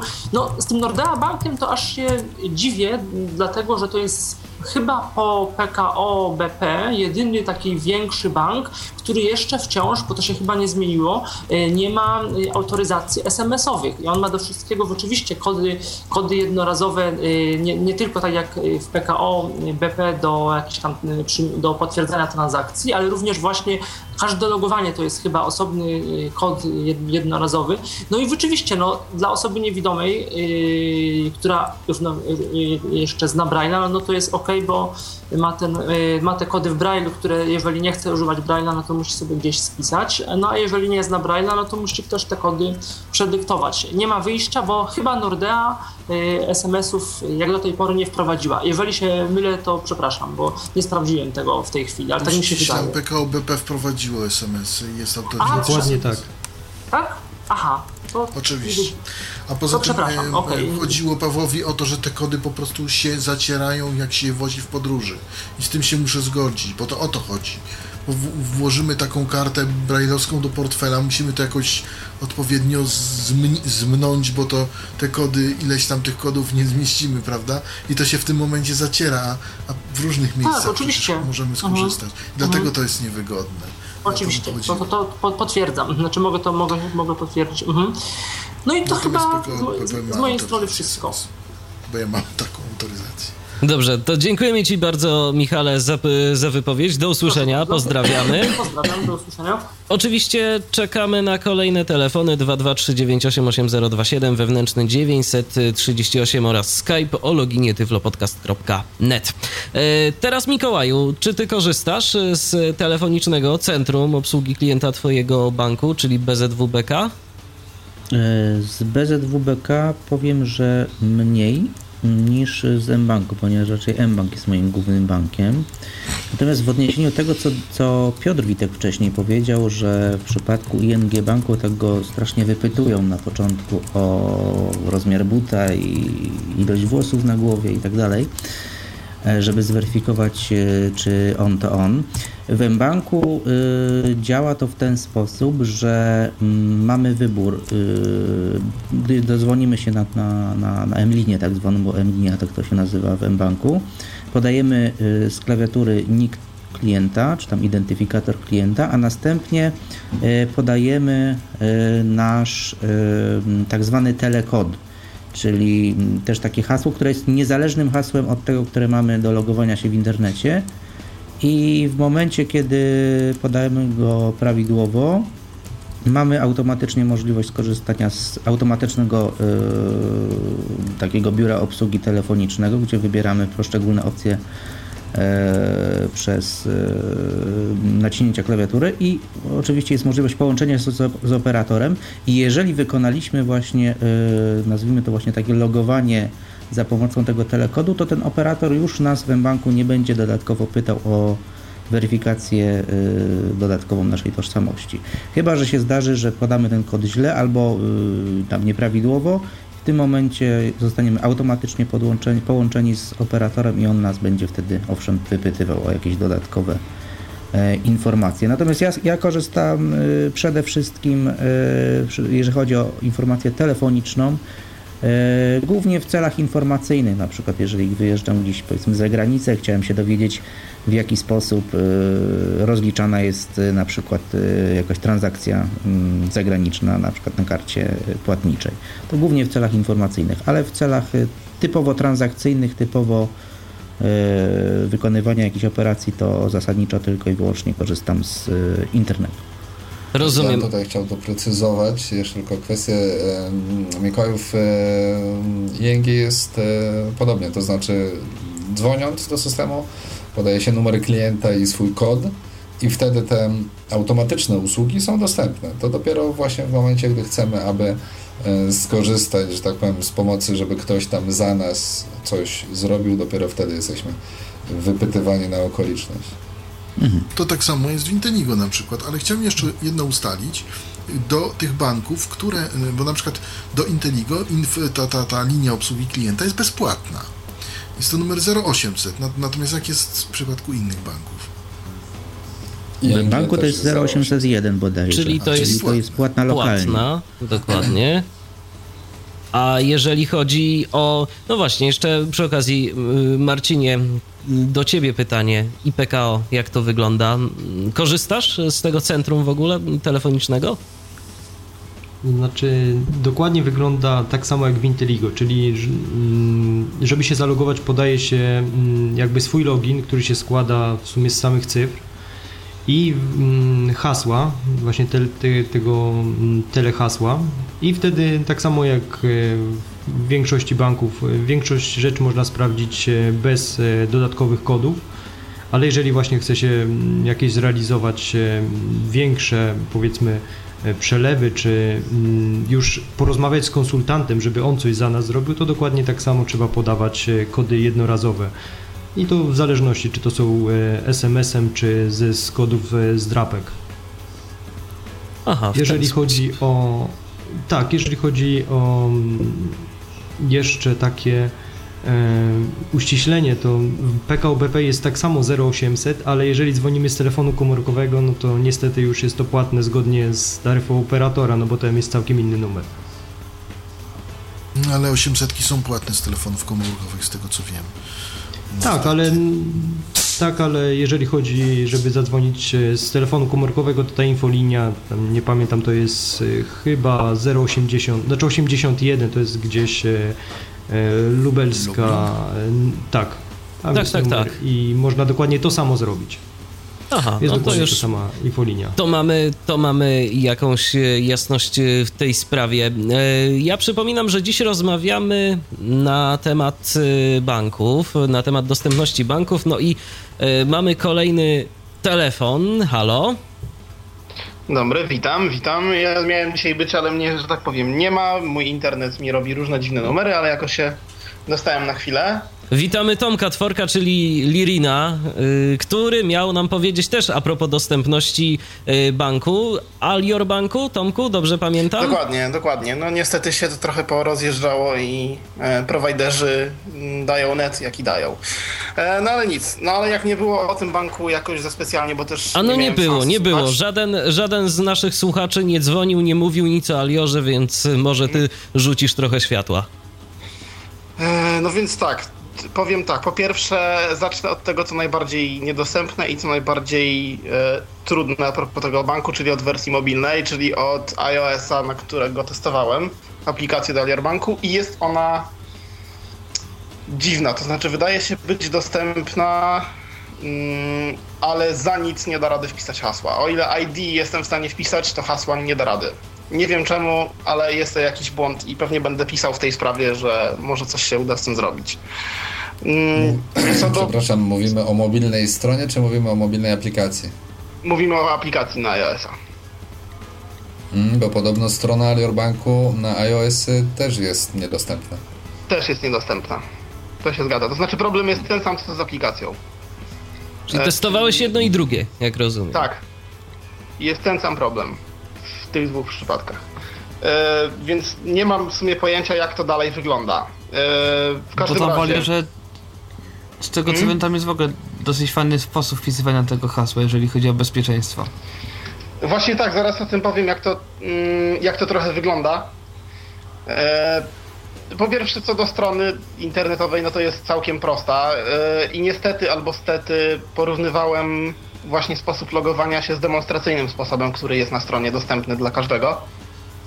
E, nie wiem jak to wygląda teraz, ale kiedyś to było niedostępne. Znaczy to wpisywanie tego hasła nie wyglądało dokładnie tak samo jak, e, jak wpisywanie hasła już konkretnego do, e, do danego ID. Jakoś to trochę inaczej wyglądało i średnio to się chciało sprawdzać. Więc jakby ktoś mm, nie mógł się zalogować na wersji demonstracyjnej, to mogę powiedzieć, że w normalnych warunkach to działa i się sprawdza i da się to zrobić. Co do logowania, mm, to jest bardzo prosta sprawa, bo po kliknięciu zaloguj mamy po prostu jedno pole z ID e, i mamy przycisk dalej i potem e, dostajemy kilka pól z hasłem. I to wygląda tak, że mm, są pola tylko do odczytu i pola, w których możemy wpisać e, nasze jakieś tam literki. I na, na ten przykład, jadąc tabem, każde pole mamy ponumerowane, czyli na przykład od 1 do 11. I w tej chwili pierwsze pole jest e, polem tylko do odczytu, więc jest automatycznie uzupełnione. Dwa następne musimy wypełnić, dwa następne już są również wypełnione i tak to wygląda mniej więcej do końca. I oczywiście za każdym razem się to zmienia i różne literki musimy uzupełnić. To chyba podobnie jest w ING, Piotrze, a przynajmniej było kiedyś. Dokładnie tak samo. Dokładnie tak no, samo właśnie. jest w ING. Moim zdaniem bardzo dobry sposób e, i szybki co najlepszy, przynajmniej dla mnie, bo jak się, że tak powiem, znaczy na początku można się nie połapać trochę i można się pogubić w tym haśle, bo trzeba sobie w pamięci odtworzyć jakby to hasło od początku do końca i wiedzieć kiedy, co i gdzie wpisać. Ale ja w tej chwili jadę to po prostu na zasadzie, nawet nie muszę sprawdzać jakoś za specjalnie i cofać się, żeby sobie policzyć literki czy coś, tylko po prostu jadę od tak z tym hasłem, więc moim zdaniem bardzo prosty i wygodny sposób logowania. A jeżeli A chodzi o funkcjonalność samej strony internetowej, to do wszystkiego możesz dotrzeć? To, y testowałem to z NVDA, z którego korzystam i z JOSem, z którego też czasem korzystam, ale już mniej. Był jakiś błąd mm, z którąś wersją JOSa, ale nie do końca pamiętam, mm, z tymi starszymi chyba. Nie wiem jak to wygląda w nowszych. Natomiast jest, jest sytuacja na zasadzie, że przyciski typu potwierdź, anuluj do, dotyczące tam transakcji i przelewu w ogóle i tak dalej nie mają w ogóle oznaczeń. Czyli jest to po prostu linki, koniec, kropka. I są dwa czy trzy linki pod całym formularzem i nie wiadomo, który jest który. I tak się działo w JOSie. I, I, wiem, że w jakiejś wersji tak się działo, a w jakiejś było normalnie. Z, z NVDA jest w porządku, wszystko jest przejrzyste i naprawdę bardzo fajnie zrobione. Tak naprawdę strona opiera się mm, o nagłówki same. Yy, I na ten przykład jest nagłówek wiadomości, jest nagłówek yy, rachunki. I jest jeszcze jedna rzecz, na którą trzeba zwrócić uwagę, że tam są linki na zasadzie. Mm, Dużo tam jest linków na zasadzie takich, że strona się nie odświeża. Tylko to jest chyba jakiś JavaScript czy coś takiego. Tak mi się wydaje przynajmniej. Więc po naciśnięciu tego po prostu ładuje nam się nowa treść na ekranie, więc jeśli ktoś używa jakiejś starszej wersji JOSa czy coś takiego, to wtedy się mm, często zdarza, że trzeba odświeżać ekran, używając Insert Escape na przykład. Przynajmniej u mnie tak było. No tak, bo jeżeli to jest dynamicznie, to rzeczywiście może być z tym problem, Tomku. A zapytam jeszcze o taką jedną rzecz, bo o to pytałem naszych dzisiejszych gości na samym początku. Powiedz mi, z racji tego, że nie widzisz, nie miałeś problemów, e, żeby konto założyć w Alior Banku? Nikt nie stwarzał problemów, albo nie, na przykład z podpisem? Wręcz przeciwnie, wręcz przeciwnie. Miałem w ogóle bardzo fajną sytuację, e, bo tak naprawdę zaznaczyłem, że jestem niewidomy. Dzwoniłem do nich, zaznaczyłem, że jestem niewidomy, na co dostałem odpowiedź, że nie ma problemu, że zaraz ktoś do mnie w ogóle dojedzie. Dostałem mhm. w ogóle człowieka z Alior Banku. E, przyjechała tam jedna kobieta z Alior Banku z gotowymi dokumentami, ze wszystkim, przeczytała wszystko od początku do końca, pod, kazała tylko złożyć podpis. Oczywiście tam mówiła, że w razie co to jest w stanie z tym podpisem pomóc. I tak naprawdę to było wszystko. I, I, w tej chwili jest moją asystentką, na zasadzie asystentką taką tam w biurze, która tam w razie czego pomaga w jakichś problemach i tak dalej. Czyli jeżeli jest jakiś problem, to masz imiennie po prostu kontakt tak. z pewną osobą, nawet, do której możesz się zwrócić. Dokładnie. Jest taki jakby, mm, nie wiem jak go nazwać, no jest osoba, z którą można się kontaktować, która jakby mm, zajmuje się twoimi sprawami w tym, w, w, banku. I to jest bardzo, bardzo fajne to jest, To jest bardzo miłe, powiem szczerze, w, w dobie, tak w dobie korporacji y, i odbijania od jednego do drugiego człowieka, y, który się nawet z imienia i nazwiska niespecjalnie przedstawi, to to jest akurat bardzo, bardzo sympatyczne. To, to, to, znaczy, to fakt. To znaczy, to jest jeszcze kwestia strony, bo tutaj chciałbym dodać jedną rzecz, że kiedyś zgłaszałem właśnie, yy, zgłaszałem kiedyś problem ze stroną Walior Banku, jak yy, po, w zasadzie niedługi czas po tym, jak założyłem konto, yy, bo strona była w trochę gorszym stanie i nie była aż tak przejrzysta jak w tym momencie. I zostało to zrobione. I zostało coś w tym zrobione w stronę tego, że faktycznie wygląda teraz bardzo fajnie i w zasadzie jestem w stanie zrobić tam wszystko i nie ma rzeczy, której nie zrobię chyba na tej stronie. No to, Oczywiście, tak to jak, się tak cieszyć jak, tylko tak w takim razie. A powiedz mi, z jakichś, takich, z jakichś takich zaawansowanych bardziej funkcji też korzystasz, czy raczej korzystasz po prostu z e, realizacji szczerze przelewów? Szczerze, szczerze mówiąc, z czego korzystam najbardziej, to korzystam z przelewów, wiadomo jak każdy. E, prepaid oczywiście, bo doładowanie telefonu jest możliwe. Mm, oczywiście składałem takie sugestie, bo kiedyś tego nie było i, i dowiedziałem się, że, że dziękują za sugestie i że postarają się to wprowadzić, po czym miesiąc chyba, czy półtora miesiąca później to wprowadzili. Więc bardzo miło z ich strony, mm, że patrzą jakoś na sugestie użytkowników. Tak mi się przynajmniej wydaje. Tak oceniam po mojej jakby prywatnej sytuacji w tym banku. E, no i w sumie nie, nie robię tam jakichś, nie mam tam jakichś e, nie wiadomo jakich zaawansowanych... Jakieś zlecenia e, stałe na przykład? Są dostępne, działają w pełni, używałem sprawdzają się. Okej. Okay. Także jest, nie, nie ma z tym najmniejszego problemu. No to, to, to, tylko się, to tylko się cieszyć w takim razie. Y, Tomku, dziękujemy Ci bardzo za głos w dyskusji, bo sobie jeszcze teraz właśnie myślę, że powolutku możemy zmierzać do kwestii dotyczących y, stron internetowych y, poszczególnych banków. Także dziękuję bardzo, do usłyszenia, trzymaj jasne, się. Jasne, jasne, dzięki. Można oczywiście również jeszcze do nas dzwonić. Przypominam numer telefonu 223988027, wewnętrzny 938. Na Skype'ie też jesteśmy. tyflopodcast.net. No jeszcze o bankach można by rozmawiać naprawdę dużo, dużo o ich dostępności, ale myślę, że teraz y, o tym, co najistotniejsze dla naszych słuchaczy, którzy być może się gdzieś tam zastanawiają, jak to z tym bankiem, który sobie wybrać, to słuchajcie, proponuję, żebyśmy porozmawiali o stronach internetowych, bo nie da się ukryć coraz więcej y, obecnie z banków korzysta się właśnie za pomocą przeglądarki internetowej i jeżeli ta opcja nie jest dostępna, no to tak naprawdę myślę, że sprawną się nie minę mówiąc, że po prostu dany bank jest niedostępny dla nas. No bo kto teraz będzie się gdzieś tam bawił w y, obsługę swojego konta za pomocą telefonu albo w jakieś podobne rzeczy, chociażby związane, no nie wiem, z wizytą w siedzibie banku. Więc teraz po kolei porozmawiajmy sobie na ten temat, y, na temat dostępności stron. Tomku, proszę cię, żebyś może najpierw ty kilka słów powiedział na temat banku. Z twojej perspektywy, jak znaczy... to z dostępnością jest? Myślę, że nie wykonuje jakichś super zaawansowanych rzeczy, jakieś przelewy, jakieś tam jakieś pojedyncze przypadki do ładowania telefonu, no teraz ten kredyt mm, nawet chyba nie wykonywałem zleceń stałych z tego co pamiętam. No jakaś wiadoma historia operacji, jakieś właśnie zamawianie SMS-ów, Yy, ta e-karta cała, czyli, czyli, jak, czyli to jest taka karta do tych płatności internetowych, jeżeli się nie ma karty innej kredytowej. Yy, jakieś takie rzeczy i tutaj zero problemów. W zasadzie nie spotkałem się z jakimś przyciskiem niedostępnym, z jakimiś takimi rzeczami. Jakby... A na przykład powiedz nie, mi nie, nie yy, historia y, transakcji, którą masz i która pewnie jest gdzieś tam dostępna w plikach PDF, tak? Y, można sobie na żądanie wywołać historię transakcji normalnie na stronie jako HTML. Ewentualnie zapisać do PDF-a, czego nie pamiętam, czy próbowałem. Mogę za chwilę spróbować. No to okej, okay. to, to, to nawet byłoby, byłoby ciekawe, jak z dostępnością tego PDF-a, y, czy da no się go jakiś odczytać. mail przychodzi taki miesięczny. Takie podsumowanie, z jakimiś tak? tam informacjami, dokładnie, jakieś podsumowanie, saldo, coś tam, jakieś tam takie rzeczy w pełni dostępne, wybieram sobie miesiąc od do, w jakim to ma wszystko być. Dzień, miesiąc, czy tylko jakieś tam przelewy, czy wychodzące, przychodzące, czy jakie tam jeszcze. Tam sobie te filtry całkiem fajnie da się, się robić. To jest normalna strona w tabelce, tam jest wszystko fajnie zrobione i nie miałem z tym żadnych problemów, żeby to odczytać. A jak z autoryzacją y, transakcji? SMS czy jakoś inaczej? SMS zazwyczaj przychodzi po jakichś 3 do 5 sekund od od naciśnięcia przycisku dalej.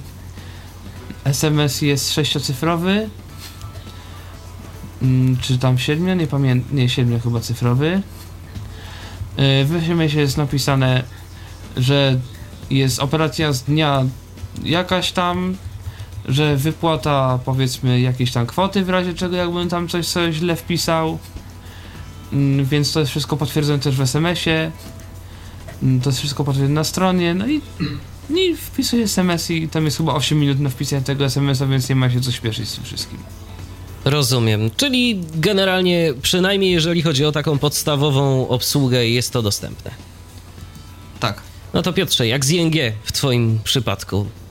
Kiedyś no, podcasta nawet nagra... Kiedyś podcasta nagrałeś nawet i y, kiedyś zresztą ING był... Mm, to mój pierwszy podcast, no. A no właśnie, kiedyś ING był te, taki wzorem dostępności, można by nawet powiedzieć. Później państwo troszeczkę o, się opuścili, że aż nawet trzeba było interweniować. Natomiast jak jest teraz? Um, to po kolei, bo tutaj trzeba kilka elementów omówić. Na pewno e, zacznijmy od strony internetowej tej generalnej, głównej i w ogóle. Tutaj jakby problemy z ING, które jak powiedziałeś wcześniej było super dostępne, zaczęły się na etapie samych, samego proponowania zmian, e, ponieważ um, można było sobie przetestować proponowaną wersję demo, ale ona była cała w Javie, więc była zupełnie niedostępna i po prostu um, nie mogliśmy się zapoznać jak gdyby z tą wersją, która ma być wprowadzona i po prostu któregoś dnia um, cały interfejs się zmienił i to było bardzo niedobre, bo na przykład um, wydaje mi się, że mBank, który na pewno słyszał o problemach ING, poszedł po rozum do głowy i w momencie, gdy oni wprowadzali swoją nową jakąś szatę graficzną, to E, zostawili jakiś okres przejściowy, to jest raz, a dwa, dali użytkownikom możliwość wyboru, czy chcą tą starą wersję, czy chcą wersję nową szaty graficznej i to było ok. w ING niestety od razu zafundowali nam tą nową wersję, no i zaczęły się problemy, o tym już mówiłem, więc nie będę wspominał. W każdym razie obecnie strona jest na takim etapie, coś jak e, wspominał Tomek z Alior Bankiem, to znaczy starsze um, screen readery, na przykład um, JAWS 11 ma problem e, w tym kontekście, że trzeba często odświeżać. E, JAWSa, nie stronę, tylko JAWSa na przykład jeśli rozwiniemy sobie listę z mm, kontami, rzeczy powinienem powiedzieć, to... które mm, wybieramy do przelewu, no to tutaj niestety musimy sobie odświeżyć. E, NVDA nie ma z tym żadnego problemu, także mm, do obsługi tego konta ja wykorzystuję e, NVDA, e, tej strony tego banku i z NVDA nie ma żadnego problemu. Tak samo właśnie przeglądanie historii, ustalanie jakichś stałych zleceń itd., tak itd., tak pobieranie mm, potwierdzeń. E, chciałbym zwrócić tutaj uwagę na fajną rzecz, którą ING mm, posiada już dłuższy czas. To znaczy, w momencie, gdy dokonujemy przelewu pierwszy raz na jakieś konto, jesteśmy proszeni właśnie o szczytanie tego hasła e, SMS-owego. Wygląda to identycznie jak w banku. Różnica polega na tym, że jeśli wykonamy drugi raz przelew na to konto, albo po prostu chcemy kolejny raz wykonać, to po prostu e, jak gdyby system się uczy, e, na które konta my dokonujemy regularnych e, płatności i po prostu przestaje nas prosić o podanie tego kodu autoryzacyjnego, więc to bardzo przyspiesza jednak mm, dokonywanie transakcji. Jeśli przykładowo mam koniec miesiąca i muszę mm, dokonać, e, nie wiem, 6-7 e, przelewów, które, mm, których nie mam włożonych gdzieś tam do stałych zleceń, no to jednak o wiele szybciej to idzie, gdy nie muszę tych 6 czy 7 e, kodów szczytywać, tak jak ma to miejsce w banku, więc to sobie bardzo chwalę. Więc reasumując, strona ta główna jest ok, dostępna z najnowszymi screenreaderami. Praktycznie wszystkiego można dokonać. Teraz wersja mobilna strony. Ona, tutaj niby bank zalecał ją dla osób właśnie z dysfunkcją wzroku, korzystających z programów odczytu ekranu. Ona rzeczywiście jest e, dostępna w 100%, ale niestety jest e, zubożona o pewne funkcjonalności Mm, nie można tam sobie na przykład wydrukować potwierdzenia i tak dalej, i tak. Mm, dlatego właśnie nie korzystam z tej wersji, no bo tak jak mówię, pewnych rzeczy tam wykonać nie można. Za to chciałem powiedzieć, że z urządzeń mobilnych, z urządzeń mm, Apple, z iOS-em, y, strona zarówno mBanku, Y, tutaj Mikołaj pewnie będzie mówił o aplikacjach mobilnych. Ja tylko powiem, że aplikacja mobilna jest y, także dostępna w mm, strona ING mobilna, nie, nie, przepraszam, nie mobilna, ale właśnie pełna strona na urządzeniu mobilnym jest y, także mm, dostępna, bez problemu sobie możemy ją obsługiwać. Za to aplikacja mobilna dla urządzeń na iOS jest kompletnie niedostępna już też składałem reklamację w tej sprawie. Na razie nie było żadnej aktualizacji. Um, po prostu nic tam nie można zrobić. Um, mam nadzieję, że to się zmieni. W każdym razie w tym momencie, jeśli korzystam z mojego konta w ING na urządzeniu mobilnym, no to robię to przez po prostu stronę internetową, no bo ta strona jest dostępna. A jakieś takie bardziej zaawansowane funkcje, jak chociażby właśnie na przykład zlecenia stałe czy podobne rzeczy, również są dostępne? Tak, bez problemu. Wszystko praktycznie, wiesz, od sprawdzania sald poszczególnych kont przez zamawianie kart kredytowych, przez zarządzanie funduszami inwestycyjnymi nie ma najmniejszego problemu. Nawet nie, nie, pewnie inne banki mają coś podobnego. Bank ING posiada taki system lojalnościowy, bankujesz, kupujesz, także nawet sobie możesz sprawdzić, ile masz punktów w tym banku, dostajesz powiadomienia o jakichś wiem, promocjach w bankowym sklepie i tak dalej, i tak dalej, także tutaj um, no, nie, nie ma problemów. Jedyna rzecz, która mnie irytuje troszkę, to to, że czasami jak się pojawiają komunikaty, głównie, co jest dość charakterystyczne, o zmianach w regulaminie, to one są właśnie w postaci mm, obrazka.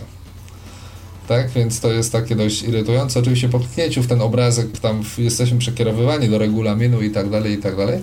No ale ja bym wolał się zapoznać tylko z tym skróconym opisem, mm, który znajduje się na obrazku, zamiast e, gdzieś tam przedzierać się przez e, treść. Tak jest. A powiedz Jeszcze mi, o, to, to Tomku zaraz y, a propos, a propos tego, bo już słyszałem, że właśnie tam sobie o czymś przypomniałem, ale y, przypomniałeś, ale jeszcze Piotrze do ciebie takie pytanie, y, czy znaczy to, że ING jest tak samo dostępny jak przed tą całą sytuacją, w której tak dostępność się pogorszyła, czy jednak są elementy, w których jest problem?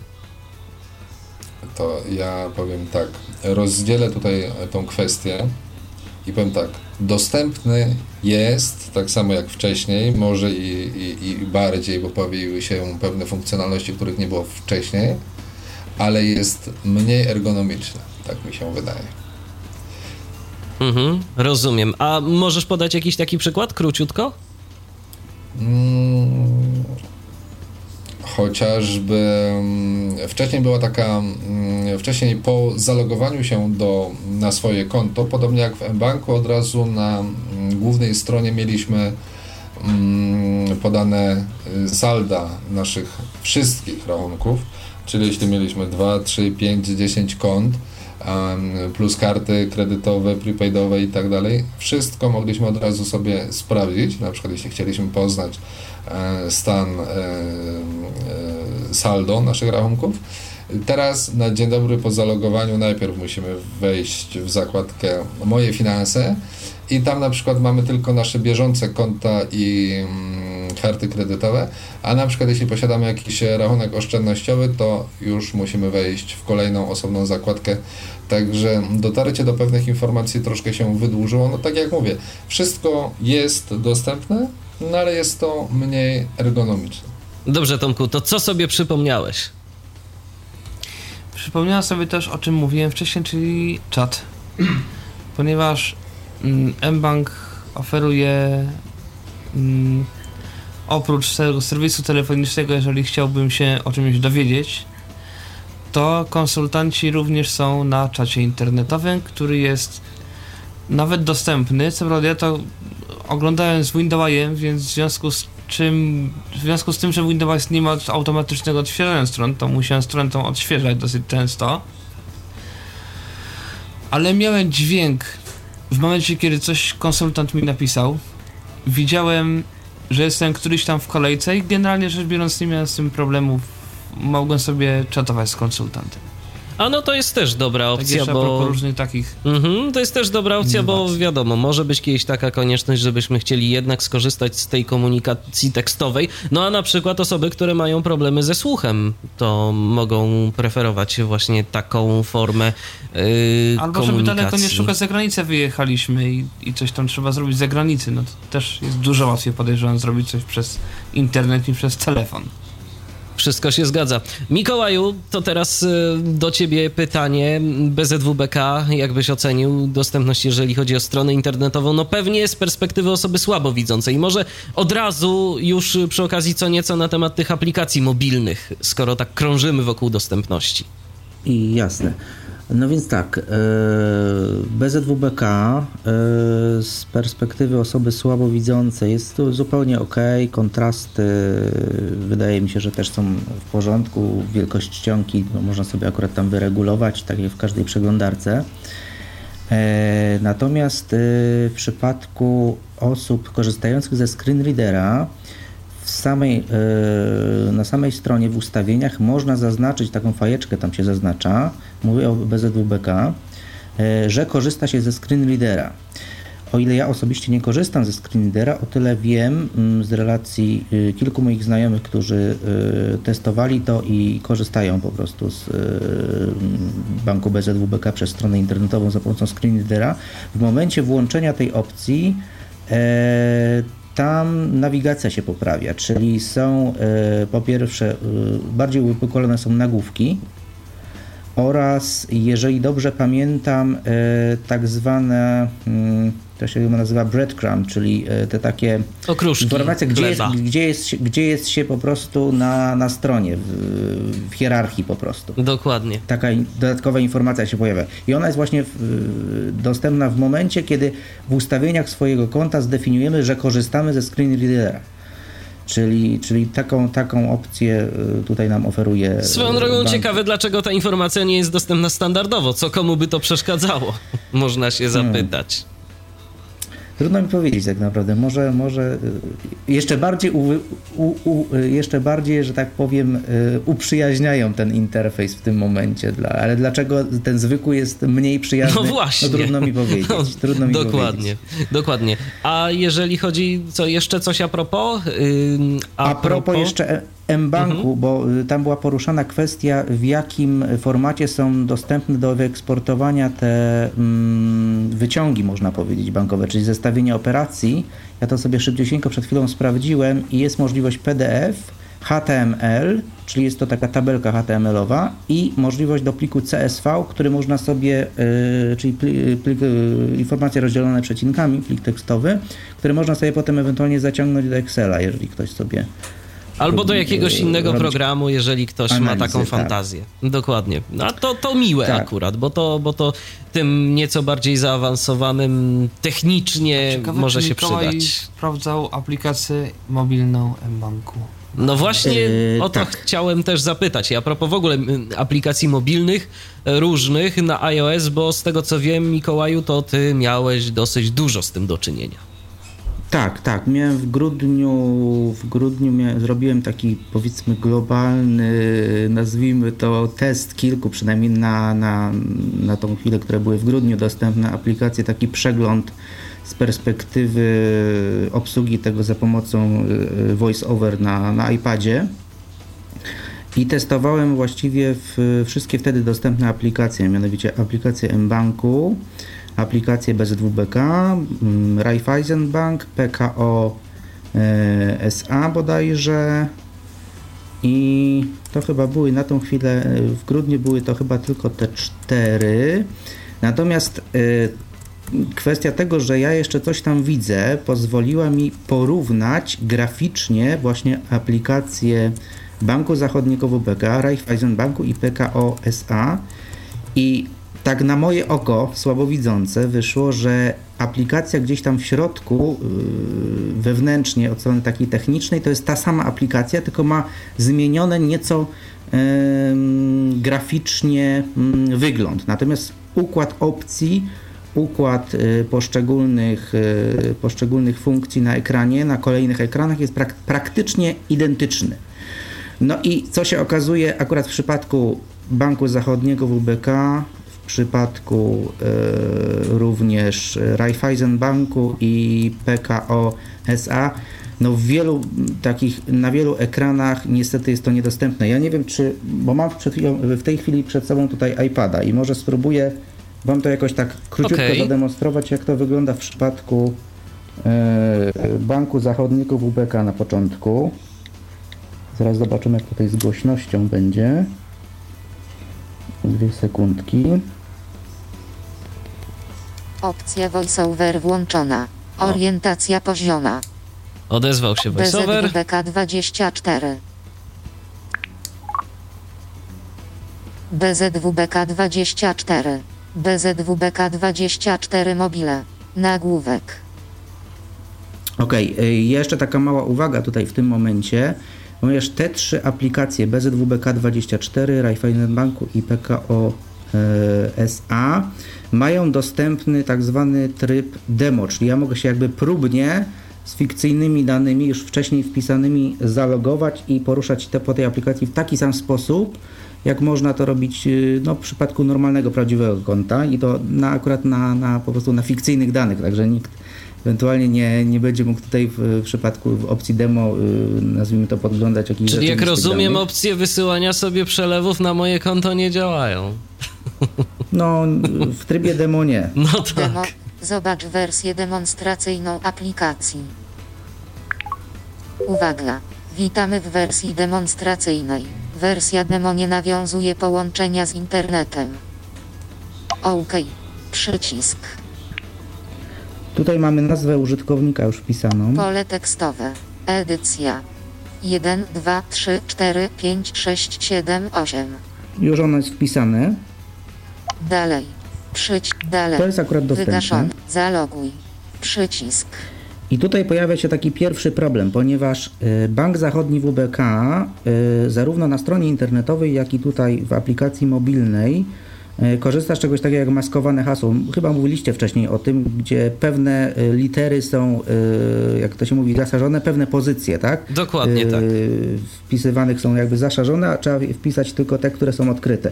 Tutaj niestety, tak jak słychać, jeżdżę paluchem po tym całym polu, to wszystko jest niestety niedostępne, bo jest taki dźwięk głuchy. W tym przypadku akurat to już jest tutaj, już wszystko jest powypełniane, ale, ale no, tu widzę problem. Także w tym miejscu już jest pierwszy schodek, który jest y, praktycznie nieprzeskakiwalny. To hasło jest w tej chwili tutaj automatycznie wpisane, bo to jest wersja demo, no ale w, rzeczywistej wersji byłby tutaj już problem. Zaloguj. Przy. Zaloguj. BZWBK24 mobile. Przelewy. Przelewy na rachunki własne i obce oraz złożone dyspozycje. I to jest pierwszy ekran y, po zalogowaniu się. Portfel 24. Przelewy. Przelewy na rachunki własne i lokaty. Zakładanie i przegląd lokat. Waluty. Kursy walut. Oferta dla Ciebie. Zadzwoń, aby dowiedzieć się więcej. Ustawienia. Dostosuj app. Wyloguj. Tu jest akurat wszystko dostępne na tym ekranie.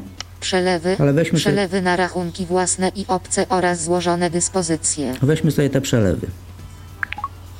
Przelewy. BZWBK. Przelew własny. Przelew obcy. Złożone dyspozycje. Przelew własny. Złożone dyspozycje. Złożone dyspozycje. Przelew. Tele 5 sekund. A. Warszawa UL. Domaniewska 2. Rachunek styczeń ukośnik 2011. 10 lutego 2011. 20,00 euro. No, to są akurat przykładowe ekrany, także tutaj, y, tutaj jest jak najbardziej dostępnie, że tak powiem. Natomiast Przelewy. Prz- Przelewy. BZWBK 24. BZW. Portfel 24. Portfel 24. BZWBK 24 mobile. Przycisk wróć. Natomiast chciałem pokazać jedno miejsce, akurat gdzie jest historia po prostu przelewu, który, która niestety tutaj jest niedostępna. Konto mniejsze od 30. Saldo. 1. Historia rachunku. Portfel 24. Przycisk wróć. Teraz jesteśmy na ekranie historii rachunku. No i dotykam transakcji. Ja akurat y, tutaj posługuję się troszeczkę też wzrokiem. Ja widzę tą y, rzecz, którą dotykam, ale dotykam jej i no niestety Operacja. dopiero po Historia wejściu do niej do środka możemy, możemy y, zapoznać się z tą transakcją, ale jeżeli chcemy przeglądać listę transakcji, niestety jest to niedostępne. Także tutaj mamy akurat przykład, gdzie pewne kluczowe funkcje akurat aplikacji BZWBK24 są niedostępne. A czy ona jest identyczna w wersji demonstracyjnej jak, y, jak w tej takiej faktycznej, z któr- z której korzystamy? Tak, potwierdzam, że jest identyczna, bo ja posiadam konto również, y, tak jak wcześniej to było mówione, w banku BZWBK24, ja się logowałem i wygląda to zupełnie identycznie. Ja bym I- powiedział to, że się nie da zalogować, to już załatwia jakby sprawę tej całej aplikacji, że jest dla niewidomych niedostępna i tyle, bo, bo po co, co, dalej zrobimy, jak nie możemy się zalogować, tak? No Oczywiście. To jeszcze Mikołaju, bo już myślę, że y, troszeczkę z czasem mamy problem, żeby opowiadać o dostępności i demonstrować dostępność wszystkich tych aplikacji, a szkoda, bo, bo to też myślę, że byłoby fajne, ale może pokrótce jeszcze opowiesz o tym, co testowałeś i jak to wygląda. Tak, testowałem, mówię, jeszcze y, z podobnych aplikacji, właśnie y, aplikacji Raiffeisenbanku i PKOSA. One są bardzo podobne. Z tą dostępnością w tych samych, tych samych miejscach jest, jest problem, może poza tym hasłem, ponieważ z tego co wiem, Raiffeisenbank i PKOSA, czyli ten bank z byczkiem, y, nie mają tego hasła maskowanego i tam się po prostu je wpisuje jednym ciągiem, tak? Więc tutaj y, na, w miejscu tego hasła nie ma tego problemu, ale jest znowu właśnie problem na liście przelewów i na ekranach głównych. Natomiast y, jeżeli chodzi o aplikacje, które się okazały dla mnie dostępne i dostępne właśnie z, z poziomu y, tutaj VoiceOvera, czyli tego screenreadera na systemy iOS, aplikacja mBanku jest w pełni dostępna. Większych naprawdę problemów nie zauważyłem. Może w kilku miejscach, gdzie mamy mm, powiedzmy jakąś ikonę, która jest y, podwójnie czytana, no, jest przeczytana jako ikona rachunki, a potem pod spodem jest jeszcze jej opis rachunki. Można się troszeczkę pogubić, ale w, e, jeżeli tą aplikację się tak powiedzmy bardziej pozna i częściej z nią obsuje, nie jest to, nie jest to większy problem. Niestety e, problem z aplikacją mBanku i również multibanku, bo to bliźniacze banki i bliźniacze aplikacje, E, problem e, demonstracyjny jest taki, że tutaj nie ma wersji demo i, i nie można tego na takich sztucznych, wirtualnych danych e, zaprezentować. Po prostu musiałbym się fizycznie do swojego konta zalogować. To jest o tyle dziwne, że z tego co wiem, mBank ma na przykład demonstracyjną stronę na przykład taką, na A tak. można, więc to jest ciekawe. Ja pytanie, strona, Mikołaj, do Ciebie aplikacji. a propos y, aplikacji tej mBankowej, ponieważ tak, ja dokonywałem przelewów, a akurat tak się składało dotychczas, że były to przelewy predefiniowane z, z poziomu tej aplikacji, więc nie byłem proszony o autoryzację. I teraz ciekawi mnie kwestia następująca. Czy miałeś okazję korzystać z tej aplikacji na iPhone'ie? A jeśli tak, to co się dzieje w sytuacji, jeśli mm, aplikacja mobilna mBanku prosi cię o hasło, które jest do ciebie wysyłane SMS-em na tego samego iPhone'a, czy co się dzieje po przyjściu? Czy musisz przełączać się między oknami, czy ono jest jakoś przechwytywane hasło?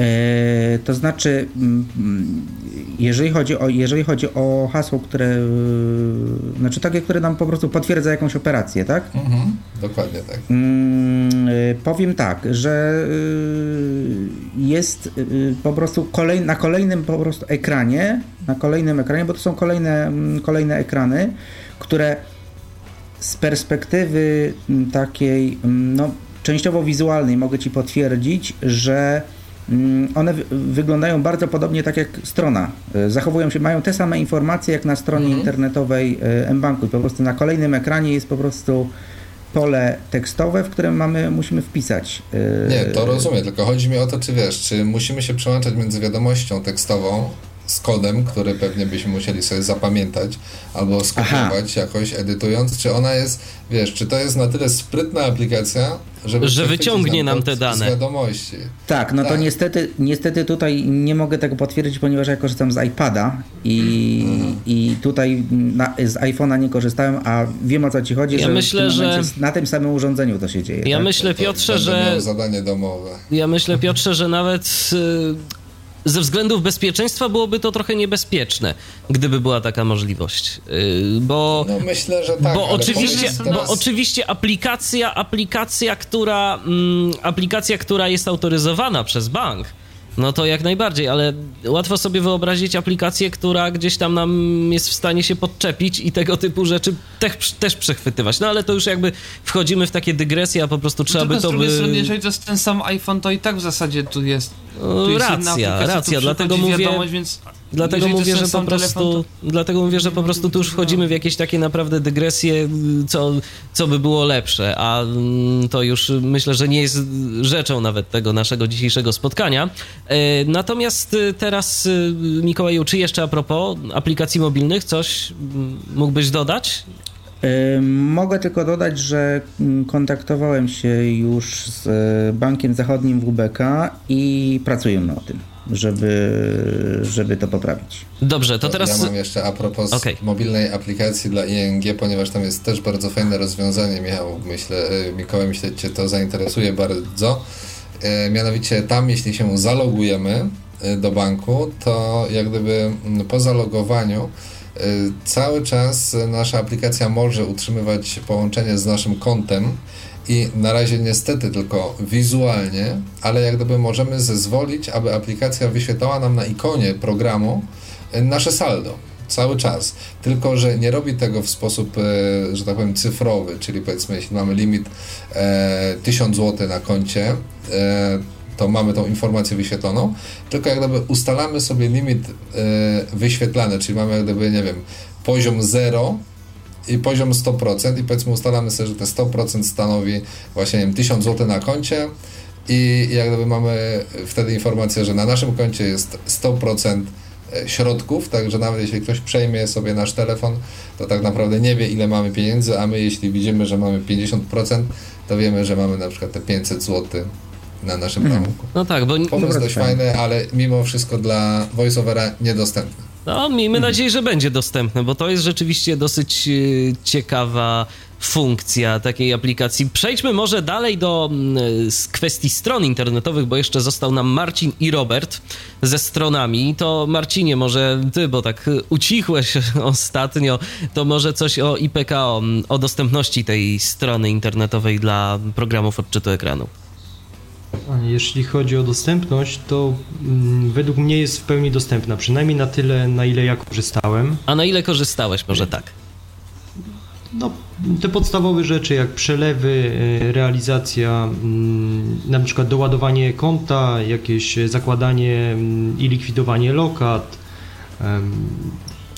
powiedzmy jakieś e, takie ustawienia jeszcze, zmiana pewnych rzeczy, z tym, że zaznaczam pewnych, dlatego że przez to, że to jest konto typowo mm, jakby zakładane w oddziale i tylko obsługa jest przez internet, niektóre rzeczy musimy zrobić w oddziale.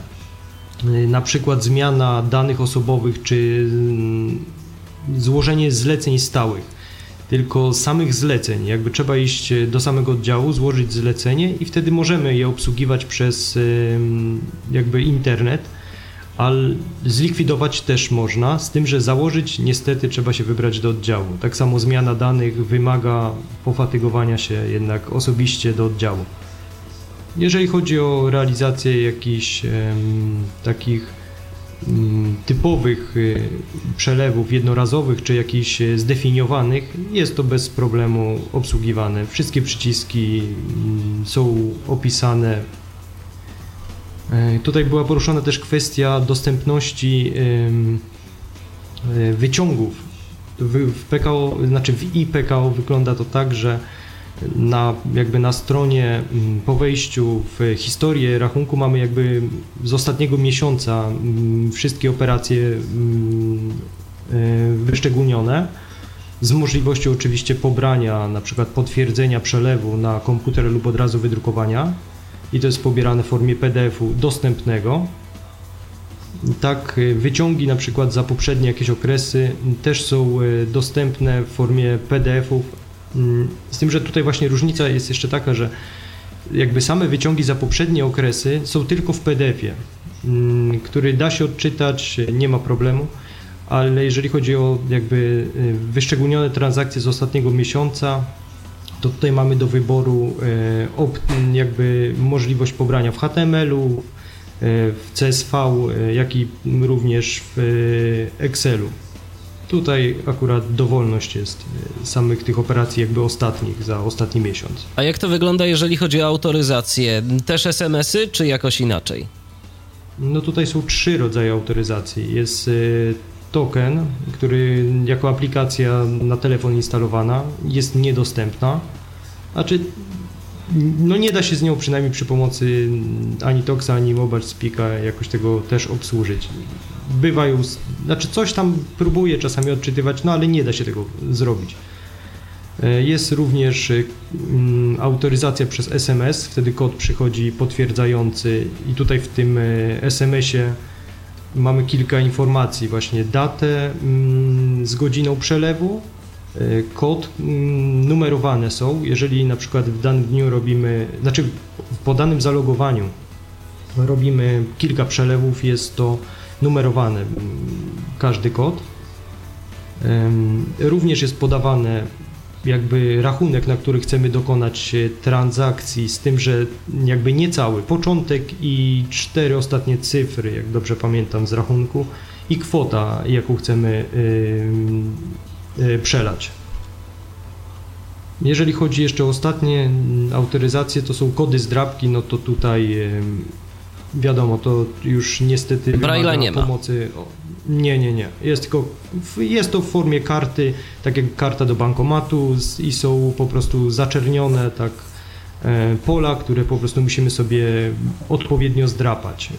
E, jest to numerowane tam od 1 chyba do 40 czy do 50 i po kolei są kody podawane przy każdej operacji. Z tym, że tutaj dało się to jakby obejść w ten sposób, że jak wiedzieliśmy, że to jest po kolei, to można było sobie po prostu je odczytywać. A czy system jakby... prosi o kolejne numery, czy to jest losowo wybierane? Bo to jest też... Nie, właśnie prosi o kolejne numery, z tym, że tutaj jest problem taki, że mi przy pomocy żadnego syntezatora nie, nie udało się odczytać y, numeru tego koda, bo jest to w formie obrazka, ale takiego obrazka, że nawet WebBisum sobie z tym po prostu nie radził. Nie rozpoznawał, y, który to był kod.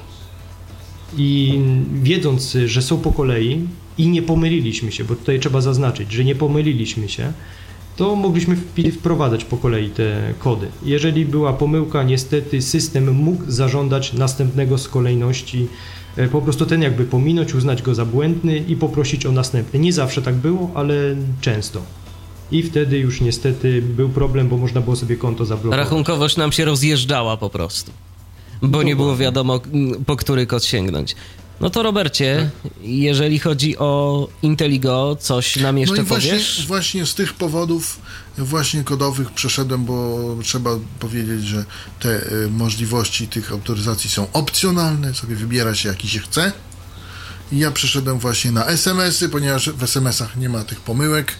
SMS przychodzi, jest dostępny, kod się wpisuje i wszystko. Natomiast okay. fakt faktem, Natomiast... Inteligo dosyć późno wprowadziło tę autoryzację mm, SMS-ową. Tak, tak, dosyć późno prowadziło, ale jednak prowadziło. No i działa to dobrze, moim zdaniem.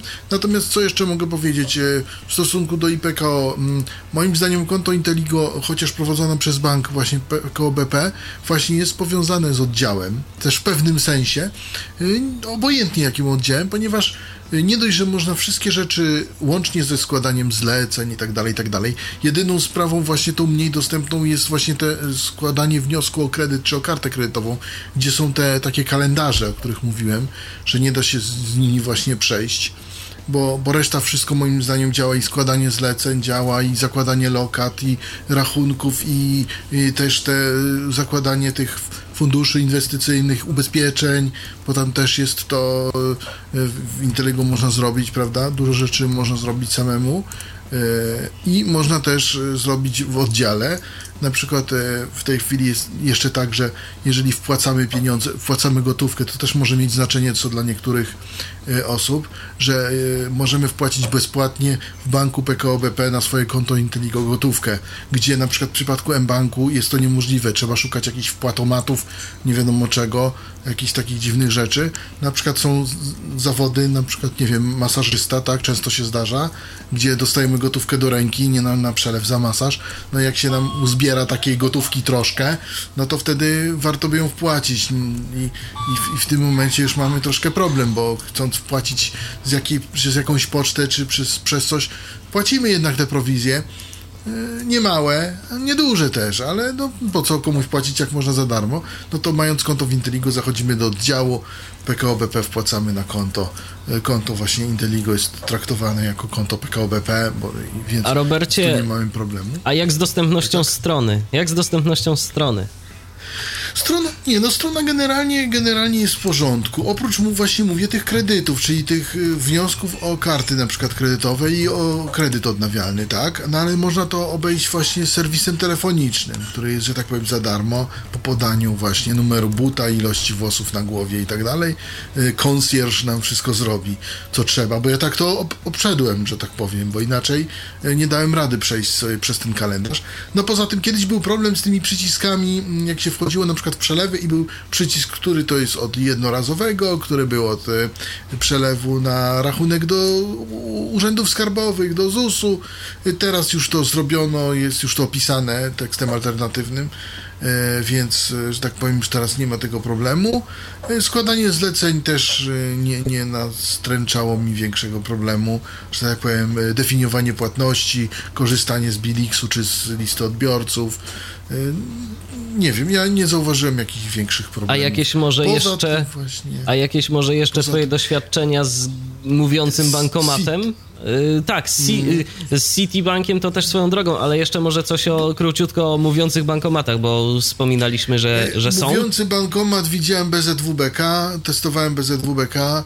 Jedyne co mi się tam nie podobało to to, że nie dało się wyregulować głośności. Po prostu ryknęło mi to w słuchawki, po prostu masakra. Yy, yy, No, jakoś to wytrzymałem. Yy, Troszeczkę się to inaczej obsługuje, ale jest to powiedziane, że należy korzystać z klawiatury nie tej przy ekranie bankomatu, tylko tej numerycznej. Odpowiednio wciskać przyciski, ale to jest, e, to, to mówi, jak te przyciski trzeba naciskać. Oczywiście nie mówi pinu i nie mówi, co wciskamy, tylko pipczy, ale generalnie jest tak zrobione, że jest to e, bez problemu do zrobienia. Ja to kiedyś mam nadzieję, jak będzie troszkę cieplej, to, to, to mam nadzieję, że mi się, ponieważ bank jest, bankomat jest na ulicy i y, w otwartym terenie, to spróbuję, nie wiem, jakoś nagrać jakiegoś podcasta czy coś, się tam przejechać. E, tak jest w przypadku BZWBK. E, niestety w moim miejscu zamieszkania nie ma udźwiękowionego bankomatu PKO BP na razie. Mam nadzieję, że jak będzie, to powiem więcej, ale na razie nie ma, więc nie jestem w stanie nic powiedzieć, jak to y, w przypadku banku PKO BP wygląda. Natomiast co do Citibanku jeszcze, bo o tym banku powiedzieliśmy chyba najmniej z tego wszystkiego. Dokładnie, więc E, może ja powiem tak. coś a propos. Jeśli chodzi o wyciągi, bo wyciągi e, na przykład w Inteligo jest podobnie jak w IPKO, z tym, że wyciąg możemy sobie zrobić w PDF, w PDF-ie dostępny oczywiście HTML-u, e, XLR, e, do, do Ex- Excela i CSV-u, nie tylko z ostatniego miesiąca, ale z dowolnej od początku istnienia konta, jak sobie tylko chcemy. Możemy sobie to generować. a Tu się różni Inteligo od IPKO, że, że to jest przechowywane i można sobie wyfiltrować, jakie się chce operacje, obciążenie, uznania i tak dalej, i tak dalej. Citibanku. Citibank, właśnie. Ju- Już mówię o Citibanku, yy, bo, bo chciałem wrócić właśnie. Dlaczego, dlaczego na przykład yy, w Citibanku dostajemy wyciąg w PDF-ie zabezpieczonym hasłem, które to hasło dostajemy oczywiście. O, w, w pisaniu hasła PDF jest powiedzmy, że dostępny, tylko że yy, z dziwnym yy, kodowaniem. Wszystkie literki polskie są czytane dziwnie. Czyli mamy, nie wiem, wszystkie Z y, i tak, rzet i tak dalej, i tak dalej są wpisane jakoś tak, no czytane jakoś Są po tak, prostu źle zakodowane. Są źle zakodowane i te PDF-y są źle zakodowane. Ja już im to mówiłem, że są źle zakodowane. Ja to nawet konwertuję na plik tekstowy. Po, po, po, po wpisaniu hasła można przekonwertować na plik tekstowy, ale niewiele to pomaga, chociaż trochę. Trochę pomaga, ale niewiele. Jest to zły kod, właśnie tu jest i, i to jest dla mnie to jest dla mnie dziwne. Jest to bank drogi, nie ukrywam, chociaż, e, że tak powiem, karty kredytowe mają naprawdę e, obsługę wyśmienitą, akurat jako jedno z niewielu, zawsze się autoryzują i to, to, to mi się podoba, bo już byłem w e, pewnej sytuacji, gdzie inne karty innych banków nie działały, a karta Citibanku zadziałała. Akurat, natomiast jest to bank drogi i tam są konta drogie. Żeby mieć konto e, za darmo, trzeba mieć wpływy powyżej 2,5 tysiąca złotych na konto co miesiąc, e, że tak powiem, i wtedy, wtedy te opłaty się inaczej tam rozkładają. Y, Jeśli chodzi o samą stronę, ona jest tak zawalona takim, bo są strony bardziej dostępne i, i mniej, ale są strony takie, przez które bo na przykład, y, jeśli mamy Inteligo, no to wiemy, że mamy u góry wszystko, tak, y, jeśli, jeśli, jeśli korzystamy ze screenreadera, a pod tym mamy wszystko, co nas dotyczy, więc nie musimy się przedzierać przez całą stronę, żeby dojść, y, tylko możemy od razu ominąć ileś tam, od razu tam. Bo na przykład coś jest w nagłówku, właśnie. Tak. A tu to nie jest tak.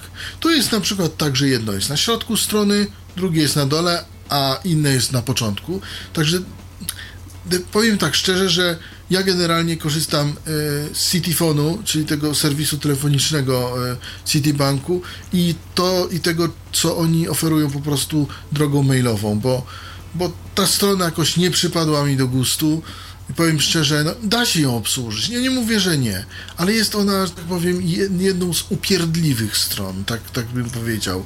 Czyli taką, no może dla osób widzących ona jest ok, ale dla czytników ekranu, gdzie człowiek chce na przykład się dostać konkretnie do swojego wy, wyciągu z karty kredytowej, czy, czy to, czego zrobił, to musi się przedrzeć przez całą stronę, a nie może sobie ustalić pozycji, a na pewno to będzie tu, albo tu. Bo na przykład w Inteligu można sobie ominąć całe te przyciski i na przykład szukać już konkretnej informacji w konkretnym miejscu. Tu niekoniecznie. Tu jest to, tu jest to tak właśnie troszkę pogmatwane i dlatego ja jakoś niespecjalnie nie za tym, e, za tym, e,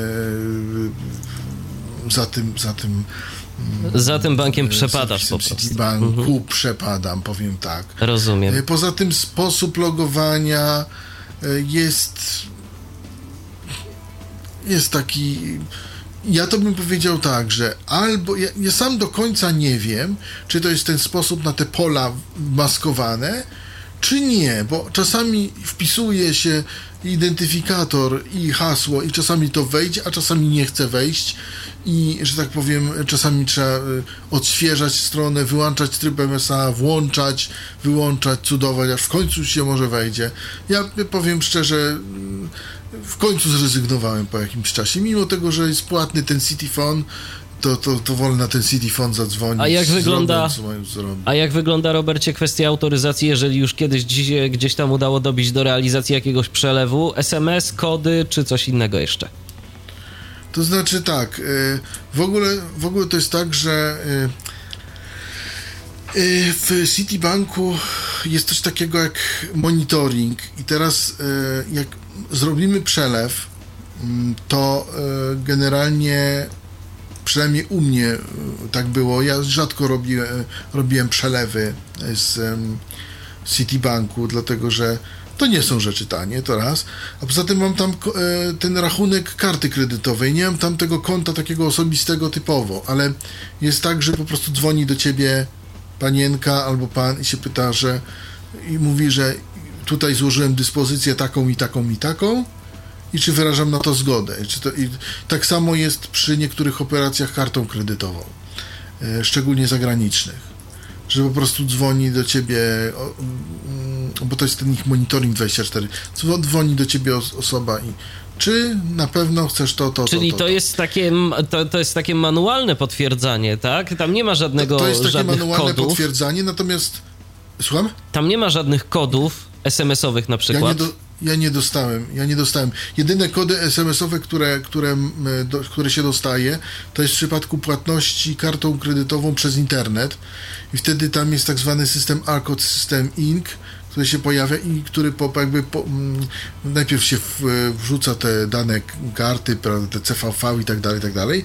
Potem klika się dalej i potem e, wyskakuje strona, czy na pewno chcesz dokonać zakupu. Klikamy dalej i potem pojawia się weryfikacja e, transakcji, się dostaje kod SMS-owy, właśnie ośmiocyfrowy, ten e, Arcode Systems, tak to, się tu, tak to mówi mm, screen reader. No i co jest bo na przykład yy, znowu się, się obejdę do tego Inteligo nieszczęsnego. Jak tam wpisujemy kod jednorazowy, ten, który dostaliśmy, 6 cyfr, to wpisujemy i wiemy, co wpisujemy. A tutaj wpisujemy gwiazdki. Też nie wiem po co. No co za, co za różnica, że tak powiem, przecież na telefon, który mamy i tak musimy wpisać y, kod. No to co to za różnica, czy ktoś zrobi gwiazdki, czy ktoś zrobi normalne e, liczby. Nie Skoro ten kod gwiazdki. i tak już jest no widoczny tak. na ekranie naszego telefonu.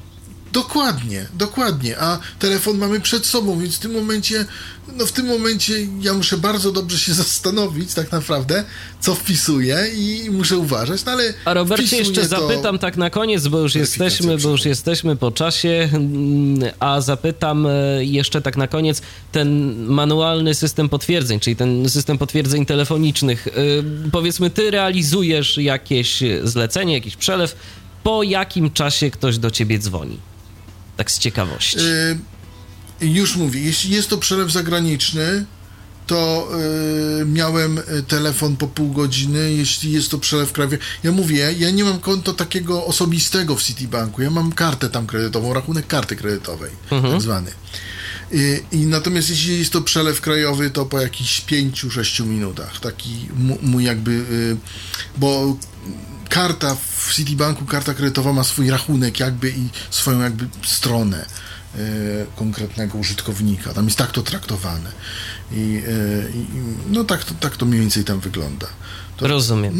Natomiast mówię, mi, mi, mi często dzwonią tam stamtąd, żebym założył sobie konto osobiste, ale na razie to jest za drogie tam, żeby żeby to założyć. Nawet się zastanawiam, czy z tej karty nie zrezygnować, bo, bo karta też jest dosyć droga. No chyba, że. Natomiast no, jeszcze jest jeden, jeden może plus Citibanku, że jeżeli tam się używa ich produktów i się używa ich dość często, to można z nimi negocjować. Na przykład mi się udało wynegocjować, żebym dostał rok karty kredytowej za darmo. A, no to, to jest też... Taka karta kosztuje 100 zł, żeby e, używać ją przez następny rok. 100 zł rocznie. To nie jest mało. Zgadza się. Jeśli chodzi o karty. No ale myślę, że pewnie, pewnie na kimś tam sobie odbiją te twoje negocjacje.